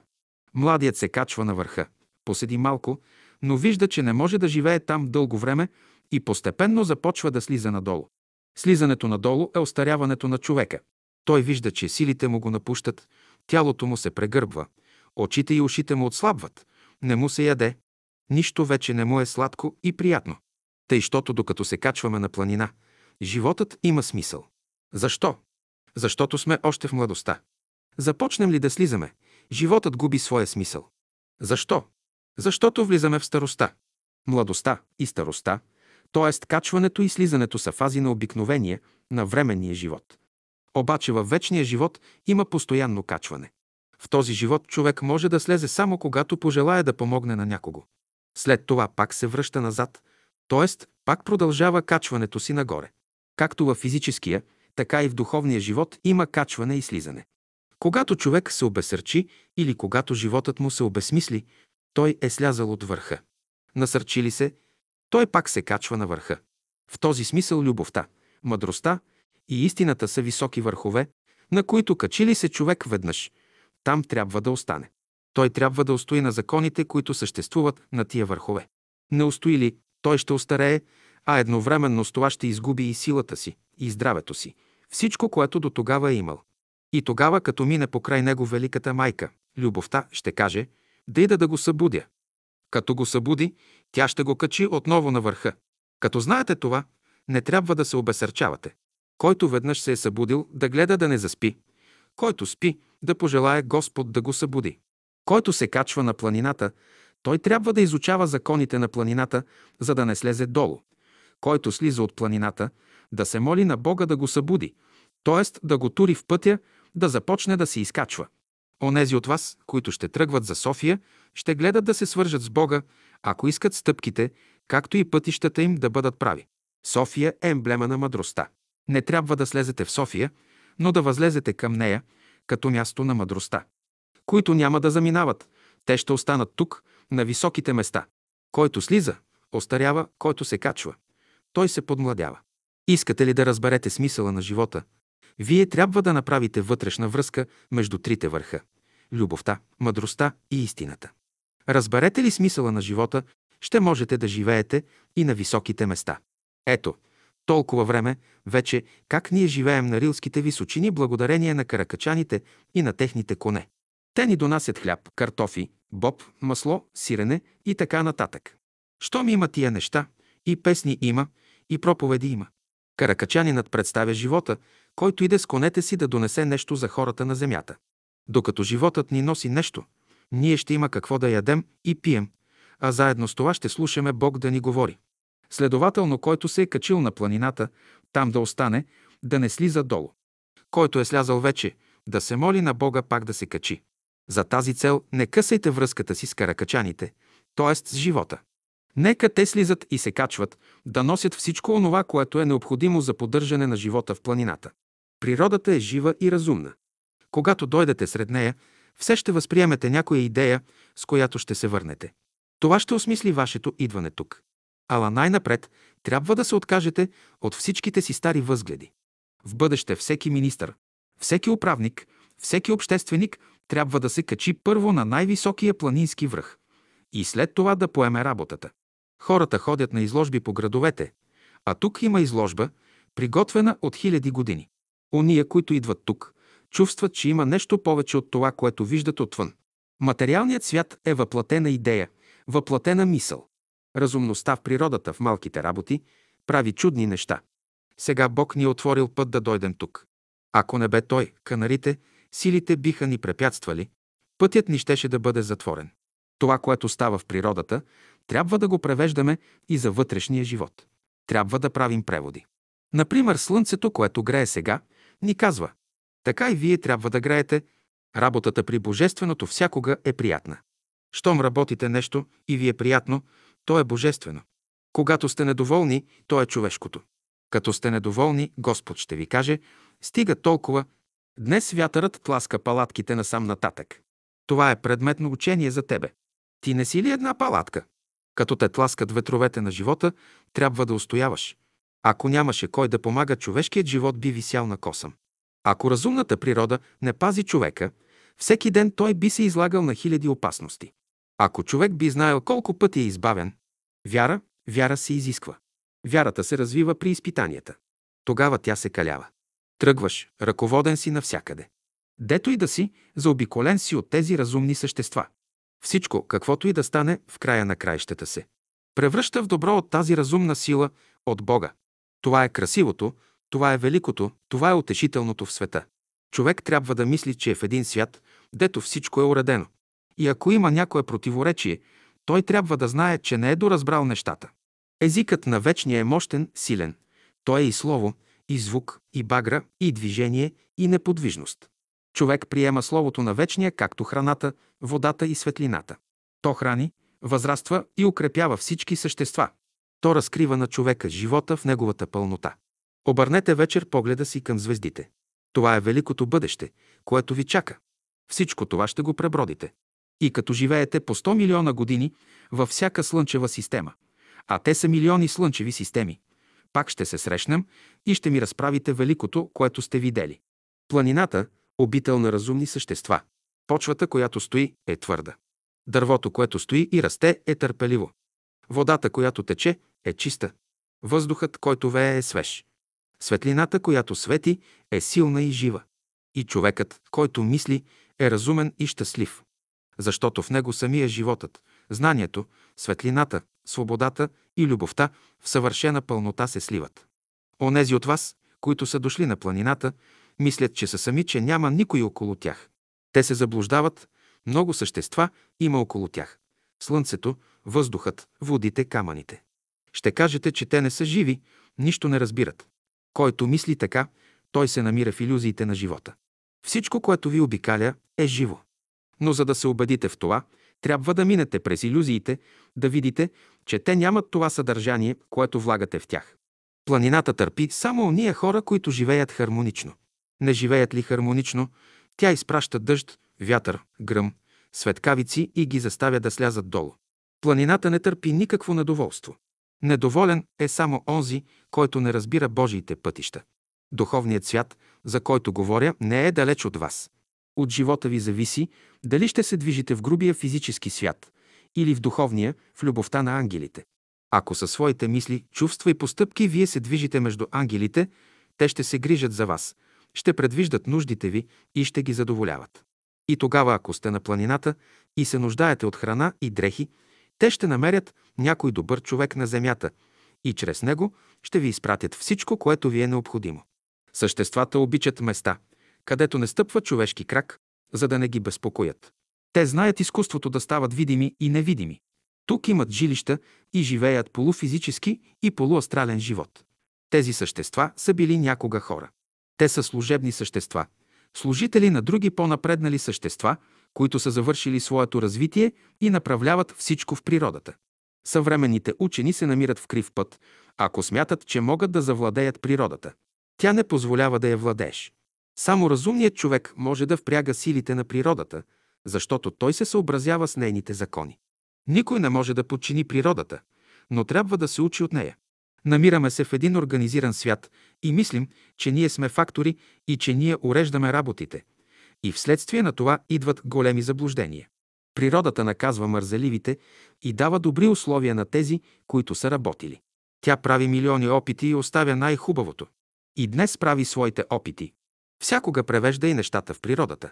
Когато при възприемане на светлината се съсредоточиш в Божествения свят, светлината ще ти проговори.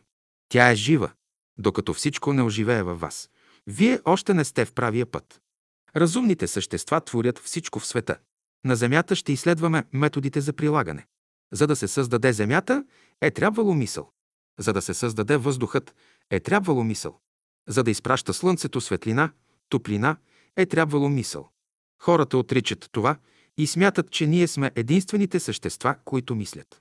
Като наблюдавате местностите около езерата, Виждате, че те имат особен строеж, особена архитектура, която никой обикновен човек не може да изработи.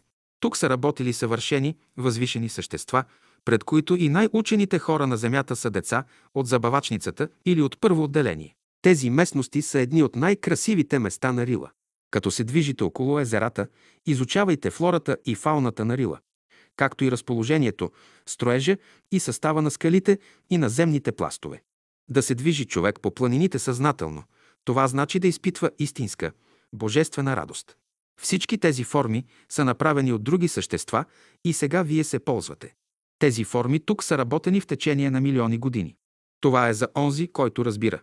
Господ е турил всеки камък на мястото му. Колко същества и колко време са работили, за да направят нещо подобно на тая гледка, която виждаме. Не са работили хора, а високоинтелигентни същества, които не са грешили.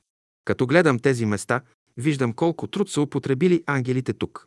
Напредналите същества са работили тук по един велик план. Това е грандиозен строеж. Строенето на тези планини от разумни същества, това е цяла история. Каква разумност се крие сега в тази затворена книга? Онези, които са строили тази местност, са строили за разумните хора. Когато някой човек пише книга, не я пише за глупавите, а за умните. Вятърът вее за вас. Реките текат за вас. Слънцето грее за вас. Земята е построена от същества, които са завършили своята еволюция, и като последна задача им е било дадено да създадат земята, като са им дали и всички материали.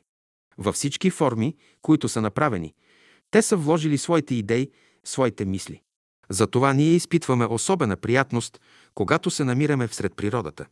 Когато сме в досег с камъните, цветята, езерата, ние се свързваме с идеите на напредналите същества и с самите тях. Земята не е завършила още своето развитие. Върху нея и сега работят и ще работят още върху нейния строеж тези съвършени същества. Възлизането на планината е много важно. В нея има скрити енергии, богатства. Когато отидем в София и помислим за тук, то известна енергия от тука ще протече към София, ще се образува течение. Тези места тук са места на силата.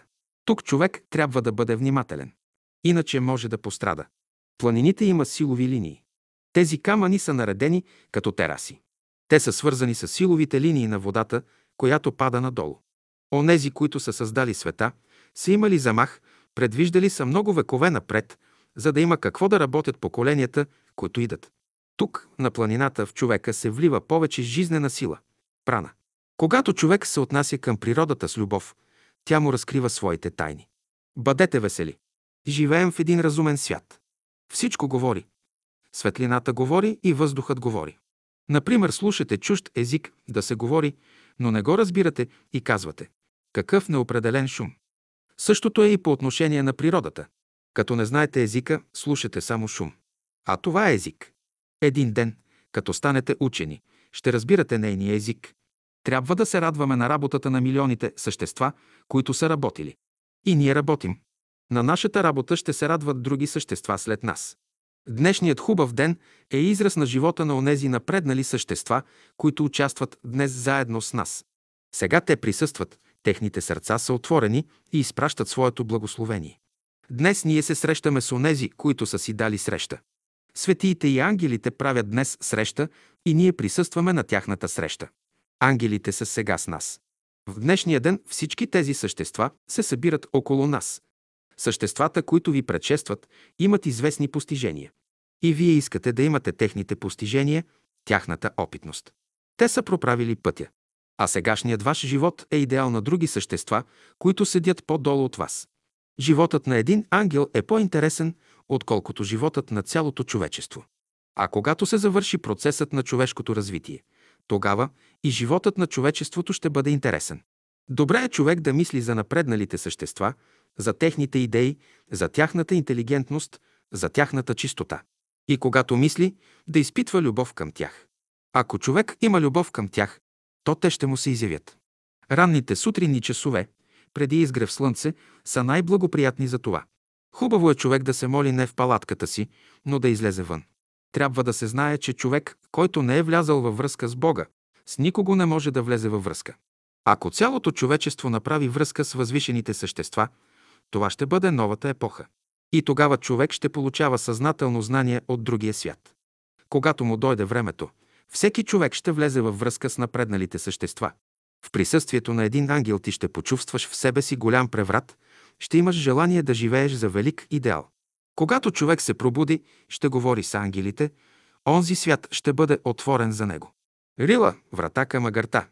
В 1912 година, в един частен разговор, попитах учителя, защо е избрал България за център на Бялото братство. Той отговори така: България е избрана за център на Бялото братство, защото България има много планини. Има велики души в човечеството и тези съвършени същества ръководят човечеството. Един важен техен център са Хималаите. Учителят нарече този център Агарта. След това учителят каза, че има по-голям център от Агарта и че центърът Агарта се е местил 3 пъти. Първо бил в Атлантида, после в Египет и най-после в Хималаите. В Египет те са построили пирамидите. Целта на пирамидите е тази. От високите планини ръководителите на човечеството изпращат божествени течения към човечеството. Египет няма планини. Пирамидите са построени, за да заместят планините. Това е една от службите на пирамидите. Агарта има 2 клона в Европа. В Рила и в Алпите. Там висшите същества живеят в етерни тела. Който иска да знае повече по този въпрос, нека чете послания към евреите, ГЛ 12, сете 22-24. България е избрана за център, защото е близо до Рила. Запитах учителя, защо не бе избрана Швейцария, която е при Алпите. Той ми отговори, защото едновременно България е славянска страна, а небето е решило да възложи на славянството великата мисия – изграждането на новата култура. Моисей, като дойде при горящата капина, чу глас: „Изуй обущата си, защото мястото, на което стоиш, е свето“. Моисей научи, че има свещени места. Рупите са непристъпни, там живеят възвишени, напреднали същества. Някой може да мисли, че като отида на рупите, може да яде и да пие и да има обикновени мисли. Тези места са за онези, които мислят за Бога. Ако речем да приказваме по този начин, някой ще помисли, че това са приказки от 1001 нощ. И тук има свещени места. Свещените места са опасни. Ако идеш там и не си подготвен, ще се случи някое нещастие. За там човек трябва да е подготвен. Далеч са тези свещени места, но ако някой попадне там, да има предвид. По-хубаво е, че са по-далеч. Ако едно напреднало същество е далеч 9 милиона километра, за 30 секунди може да дойде при тебе. Човек не трябва да се смущава, но да работи. Животът е велика работа, в която всички вземат участие. Всеки човек, доколкото работи, участва в великата работа на природата. Ако ви се отворят сега очите, ще видите тук пред себе си един друг свят. Земята е една затворена книга. Колко неща има написани в нея. Неизчерпаеми богатства съдържа тя. На днешната беседа на Молитвения връх имаше много приятели от невидимия свят. Те дойдоха при вас и вие не ги познахте. Съществата, които живеят тук, имат свои центрове. Там човешки крак почти не е стъпвал. Тук има места, дето са стъпили ангели. Тези места са невидими. Тях фотография не ги хваща. Тези места са етерни. Тези центрове остават неизвестни. Те са свързани с други по-висши центрове. Колко работници има тук? Тук идват милиарди работници, които работят и сега. Те са строили езерата. Нашата задача в бъдеще ще бъде да продължим работата им, понеже ние вървим по техните стъпки. В България може да се внесе култура, понеже теренът способства. В Египет, за да се внесе култура, трябваше да се построят пирамидите. Върху тях почива египетската култура. Като нямаха високи места, египтяните ги създадоха, за да имат по този начин трансформатори на космичните енергии, които идат към Земята от всемира. Планинските върхове възприемат космичните енергии, които идат към Земята, трансформират ги и ги разпространяват навсякъде. Има специфични места, дето може да добиете специфични енергии. Всяка част на планината е свързана с една разумна сила в природата. И като се качите на един висок връх, ще се свържете с разумното в природата. Като се качите на един висок връх, помислете си каква служба изпълнява той, какво предназначение има. И езерото си има предназначение, колкото и да е малко. Планинските места са пълни с енергии и носят благословение. По високите места има повече електричество, а в ниските – повече магнетизъм. Изобщо в планините е събран колосален запас от електромагнитни енергии. За мисълта са нужни планински места. Енергиите от планините слизат долу в полето, за да го направят плодородно. В бъдеще планините ще се снишат, а полетата ще се издигнат на планини. България е избрана, понеже има много планини, а без тях не може. На земята има центрове, които са врата на живота, и водата, която минава през тях, е вече свещена и има голямо въздействие. Тези врати се пазят. Вода с голямо действие, с изобилен живот има в непристъпните, свещени места на планините, пазени от посветени. Дето се говори, че на Олимп обитавали боговете, това не е било сегашната планина Олимп, а Рилският масив. Той е бил големият Олимп, който после спаднал, а сегашният Олимп после се е оформил. В бъдеще ще има филми, в които ще представят как се е създала Земята и ще копират от реалния филм, който се е запазил, акашевите записи. Съществата са запазили всички тези процеси на миналото във вид на филм. И в бъдеще хората ще ги виждат. Запомнете, има връзка между Хималаите и Рила. Мусала е главата, рупите са черния дроб, а 7-те рилски езера съответстват на сърцето. Като гледам тези канари, чета как са живели хората в миналите епохи. Какви адепти са минавали през тези места? Този масив между Олимп, Шари и Рила е бил голям. Той е бил над 10 000 метра висок. Целият този масив е бил Олимп, място на боговете. Мусала е бил връх с височина 7-8 хиляди метра. Мусала е място, дето няма никакви утайки.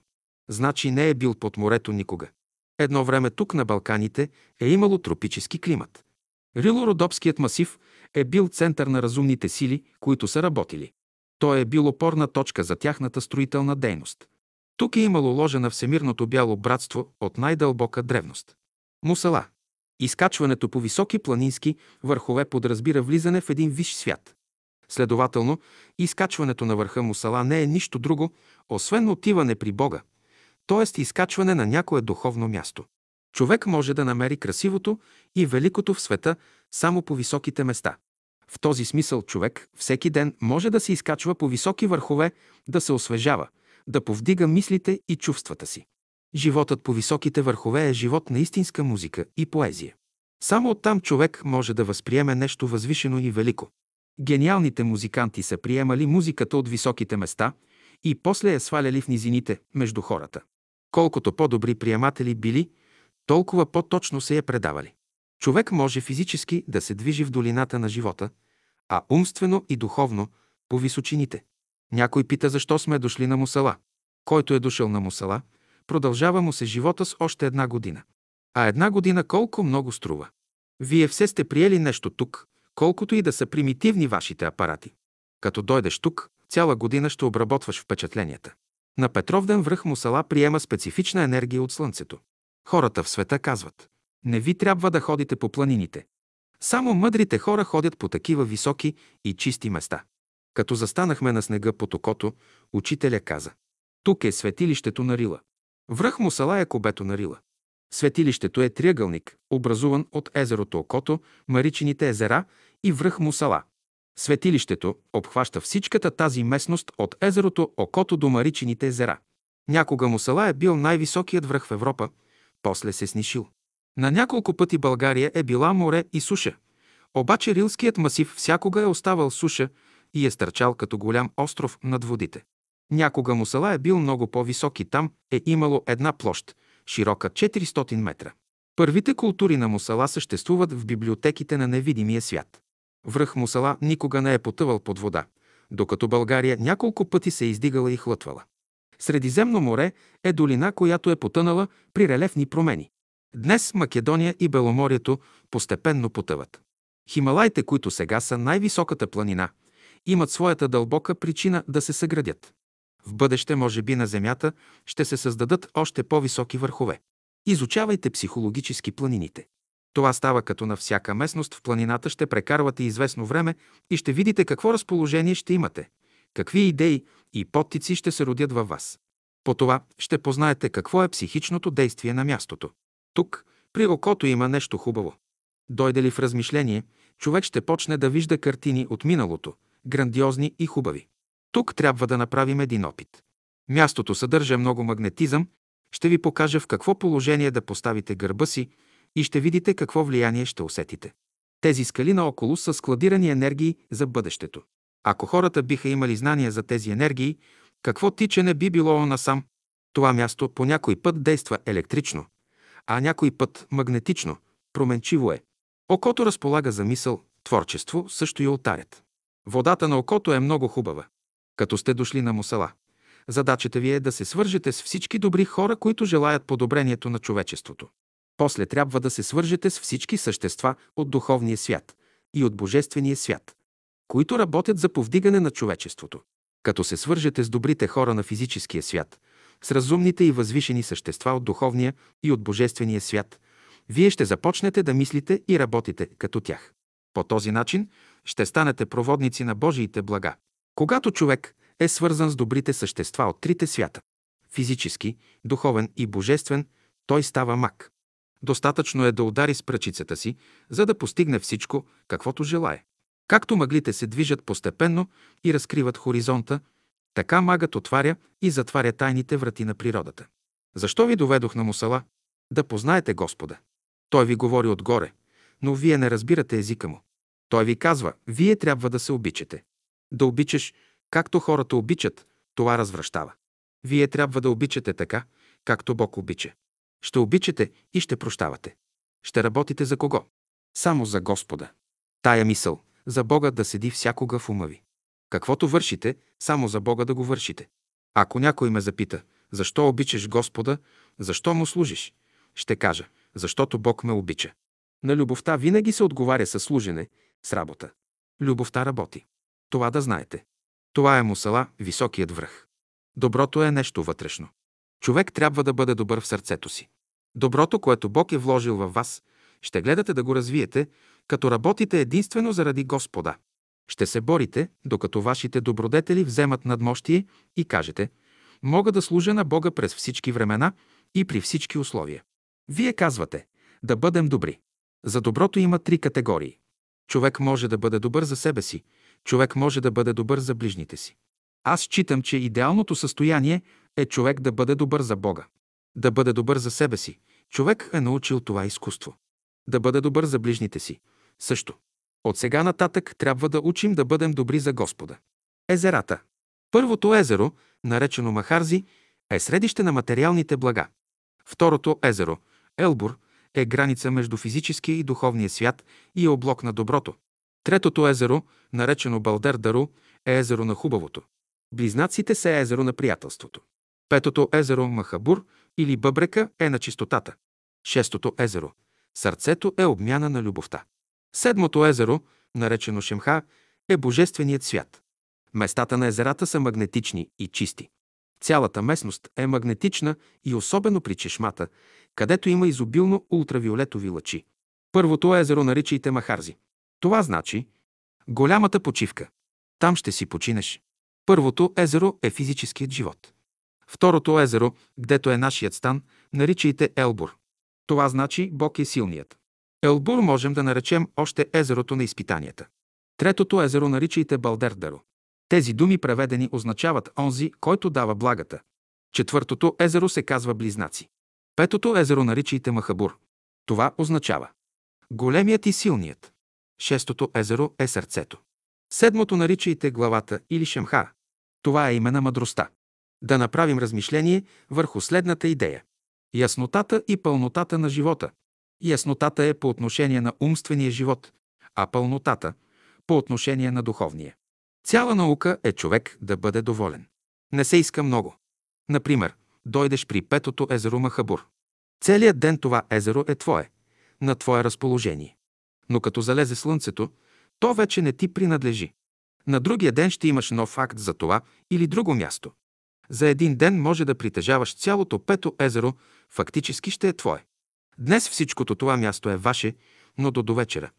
Когато се обливаме с вода или пием вода, трябва да го правим при мисълта, че Бог живее във водата. Тогава няма да има никакви нещастия, няма да има изтиване, ще бъдем под закрила. При езерото на чистотата. Тук обстановката е чиста. Човек трябва да бъде чист, за да види каква е обстановката. Тук виждате драпировката, маскирано е всичко. Хубавите неща са маскирани, драпирани, за да не идват всички тук. Тук има публика, която ви гледа. Тя се интересува от вас. Вие сте актьорите. Веднъж при езерото сърцето учителят каза: всичко е светлина. Всяка форма е светлина. Камъкът е светлина, земята е светлина, тревицата е светлина, цветенцето е светлина. Един ден тези форми ще се изменят и ще станат пак светлина. И хората, където и да отидат, пак ще се върнат в светлината. Те ще станат светлина, защото всичко е светлина. Езерото Елбур от към нашия лагер е магнетично, а от другата страна е електрично. Планината във всеки момент е различна, колкото и малко да бъде различието, което се чувства. И различието се причинява от начина, по който планината възприема и отразява слънчевите енергии. Трептенията, които планината излъчва като отражение на слънчевите енергии, всеки път са различни. Затова планината е толкова различна. Всъщност, това разнообразие, което има на планината, е най-важното. Но вие не можете още да го схванете, понеже нямате достатъчно светлина в съзнанието. Планината е много разнообразна, понеже зад формите, които виждате, е онази разумност, проява на Бога. Погледът ни трябва да прониква зад формите в тази разумност. Формули при езерото Окото. На окото под връх Мусала се измива лицето и косата с думите: Господи, изпълни ме с чистота, нежност, вяра, смирение и други добродетели. Господи, направи окото ми чисто и светло. При езерото на чистотата. Днес ще направим едно измиване в името на онези велики закони, които управляват живота. Измиваме ръцете, главата и нозете си на езерото, като произнасяме следните думи. В името на Божията любов мия ръцете, главата и нозете си. В името на Божията мъдрост мия ръцете, главата и нозете си. В името на Божията истина мия ръцете, главата и нозете си. После се навеждаме и с двете ръце плискаме вода навътре в езерото. Истински ученик е този, който може да раздава чиста вода на всички. В името на Божията любов мия ръцете си. Три пъти в името на Божията мъдрост мия нозете си. Три пъти в името на Божията истина мия лицето си. Три пъти, Господи, измий сърцето ми, душата ми, духът ми, за да съм чист и свят пред Тебе. На чешмата ръцете, които дават. Господи, измий ме, изчисти ме със силата, която си вложил в тази вода. При езерото Махабър. Господи, измий ръцете ми, измий лицето ми, измий нозете ми, очисти сърцето ми, избели душата ми, за да съм чист и свят пред Тебе. Благословен си Ти, Господи, Боже мой. Чистотата носи живот. Измиват се нозете 3 пъти и се плиска с ръце 6 пъти вода напред. Божията светлина озари лицето ми, измива се главата 3 пъти и се плиска с ръце 6 пъти вода напред. Учителят каза след упражнението: струва си трудът човек да дойде тук, за да се измие поне веднъж на годината по този начин. Съществата, които са създали преди много време тези места, са мислили още тогава за нас. А тези същества тук, тревите, на които седим, колко време са ни чакали. И сега те се радват, че сме дошли при тях. Писмо от Боян Боев. Любезни брат. О, първо езеро Махарзи. При идването от изгрева ти първо ни посрещаш. Като минем една височина, с особено вълнение поглеждаме твоите тихи сини води. При виждането ти изпъкват в нас в живи образи всичкият този вълшебен кът, който ти пазиш от тук. Над теб величествено се издига молитвения връх, дето сме прекарали незабравими часове. Слизаме до твоите брегове. Стъпваме на полянката, дето толкова пъти сме играли паневритмия с учителя. И той на връщане от паневритмия сам е носил на рамо сухо дърво за нуждите на общежитието. Скоро сме вече при второто езеро Елбур, край което ще бъде нашият стан. След кратка почивка и постройка на палатката при вечер мнозина се изкачват на молитвения връх. Тясна пътека води към него. Върху голяма скала край пътеката са написани думите: пази свободата на душата си. Пази доброто на сърцето си. Пази светлината на ума си. Пази силата на духа си. Един брат се зае да издълбае върху камъка с длето и чук тези думи, за да се увековечат. Този брат и на други места и издълбал върху скалите свещени изречения, например: верен, истинен, чист и благ всякога бъди и люби Бога, обичай ближния си, търси съвършенството. Тези изречения, издълбани върху гранита, с хилядолетие ще получават бъдните поколения. На молитвения връх прекарваме в мълчание. Още сега звънят в ушите ни словата на вечните истини, произнесени тук от учителя. На този молитвен връх почнахме да се изкачваме от 1932 година. А по-рано за молитвен връх ни служеше възвишението между второто и третото езеро. Още след слизането си от молитвения връх посещаваме чешмичката. Там прекарваме известно време в мълчание и в тих разговор с водите, които се изливат от мраморните ръце. Чешмичката има оригинална архитектура. Белите камъни, с които е изградена тя, са донесени тук в раници или на гръб от далечни места. С любов ги е нареждал учителя. От днеска започват чудните дни при 7-струнната арфа на Рила. Във време на нашето пребиваване тук, в свободното си време, ние единично и на групи посещаваме всички езера и върхове. Отиваме при езерото на съзерцанието. Тишината, която цари тук, ни поглъща. Тук ние сме вглъбени в себе си, чувстваме лъха на вечното и безкрайното в света. Тук човек неволно идва в молитвено състояние. Посещаваме мястото на палатката на учителя. У нас неволно възкръсва сцената с идването на французите. Когато те дойдоха тук, при учителя, изпяха няколко песни на братството с български думи. Това трогна всички. След това един от тях се обърна към учителя с възторжена приветствена реч, на която учителя отговори с няколко думи, които могат да бъдат завет за бъдещото човечество. Мястото около палатката е украсено с бели камъни. Всяка година братя и сестри, като намерят някъде красиви бели камъни, ги донасят тук, за да украсят тази поляна, дето сме имали високи идейни разговори с учителя. Посещаваме третото езеро Балдер Даро, край чието брегове толкова пъти сме играли паневритмия с учителя. Посещаваме и близкото езеро Близнака, четвърто поред. Тук човек като че ли се пробужда и съзнава себе си като душа, отворена да възприема говора на планината. Тук учителя е прекарал с французите няколко часа. Изкачваме се до петото езеро Махабър, най-обширното от 7-те езера. Още има ледени късове тук-там по неговата повърхност и снежни преспи на единия му бряг. Още по-нагоре е 6-то езеро – Сърцето. То е най-дълбокото от 7-те езера. Който дойде до сърцето, неволно престава да говори и има силно желание тук да прекара в съзерцание по-дълго време. Изкачваме се по-нагоре до 7-то езеро – Шемха или главата. Връщаме се през езерото на чистотата. Това езеро, понеже е на страна, по-рядко е посещавано от туристи. Тука, седнали върху скалите край бреговете му, сме имали интересни разговори с учителя.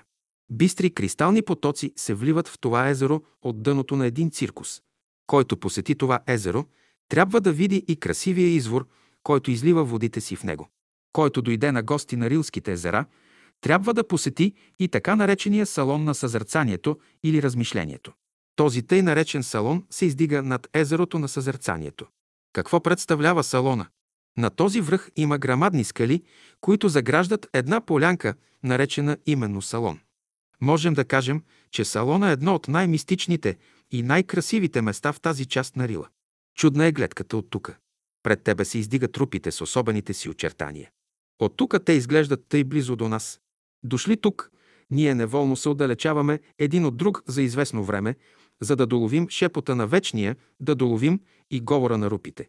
Нещо мощно, таинствено и да от рупите. Всеки, който посети езерата, непременно трябва да посети и салона. За пръв път посетихме езерата с учителя през месец август 1929 година. Тогава летуването още не беше организирано. Вместо палатки имахме навеси. Помня една подробност при връщането.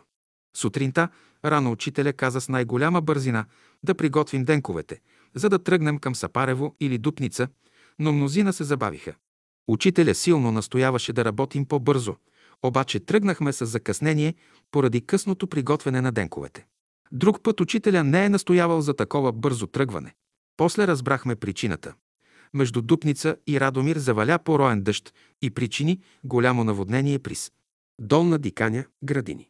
Ние бяхме с автомобили. Когато нашите автомобили наближиха селото, водите на местната река издигнаха нивото си и наводниха селото. Водите покриха всички улици. Едва автомобилът на учителя и още един автомобил минаха реката, а понеже нивото на реката се издигаше постоянно, другите автомобили се върнаха в Дупница и там преспаха. Едно лято, доколкото помня, през 1930 година, палатката на учителя и много други палатки бяха по склона на Стария молитвен връх. Един ден заваля дъжд, който се превърна в сняг. Учителя видя, че мнозина братя и сестри не бяха много радостно изненадани от снега. Той отида зад своята палатка. Там имаше един брат.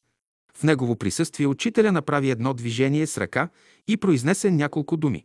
И като се върна пред палатката, снегът веднага престана, облаците се пръснаха и веднага се показа слънцето. Едно изречение ми направи силно впечатление, което учителя каза на езерата. Той каза: всяка тревичка, ако съзнаваме живо, че в нея живее Бог, има магическо действие и може да лекува всички болести. Това изречение показва с какви мощни сили може да разполага човек, стига да е будно неговото съзнание. Учителя каза веднъж: да се запечатат живо във вас красивите образи, които виждате тук на планината. И когато слезете долу на полето, често да възкръсват във вашето съзнание тези образи. По този начин вие правите връзка с планината и нейните енергии протичат във вас и ви повдигат. Когато слезем на полето, ние почти всеки ден посещаваме вътрешно езерата. Всеки ден идваме тук и черпим от тези енергии. От полето всеки ден идваме тук на гости, за да се обновим и опресним. Със сърдечен братски поздрав, ваш верен Боян Боев, Изгрев, 20.09.1960 година. Първата проява на Бога, която знаем, е любовта. Бог е любов. От звездите, от слънцето, от плодовете иде Божията любов. Любовта е зад въздуха, зад водата, зад крушите, зад ябълките, зад хляба. И затова всяка форма, която срещаме, нека да ни бъде като съединителна връзка, чрез която да се свържем с онова, което е зад нея, а именно с любовта на Бога. Ето защо, когато възприемаме въздуха, водата, ябълката, крушата, хляба, когато наблюдаваме звездите, камъните, цветята, трябва да се свържем с онова, на което те са проводник. И ако при яденето ние направим връзка с любовта на Бога, тогава сме яли добре. И ако при дишането ние се докоснем и приемем любовта, която е зад въздуха, тогава ние сме дишали добре. И ако при отправяне на поглед към природата ние се докоснем до любовта, която е зад нейните форми, тогава ние сме ги гледали добре. Засегнал съм любовта от всички страни. Тя е всепроницающа и е велика среда, в която сме потопени. И в най-дребните същества, и в атомите, и в силите. Навсякъде се вижда нейното влияние в една или друга форма. Виждам чешма и в нея откривам любовта. Онзи човек, като я съграждал, е мислил доброто на хората. Виждаме един извор и тогава го наричам любов. Някое разумно същество го е пуснало към нас. Виждам, че изгрява слънцето и намирам, че това е любов, понеже някое висше същество издига нагоре нашето светило. Това е любовта, която стои зад слънцето. Виждам дървото как расте, любовта е там, която го кара да израства. В малките неща любовта е силна. Навсякъде виждам какъв промисъл има. Зад всички неща стои Божията любов.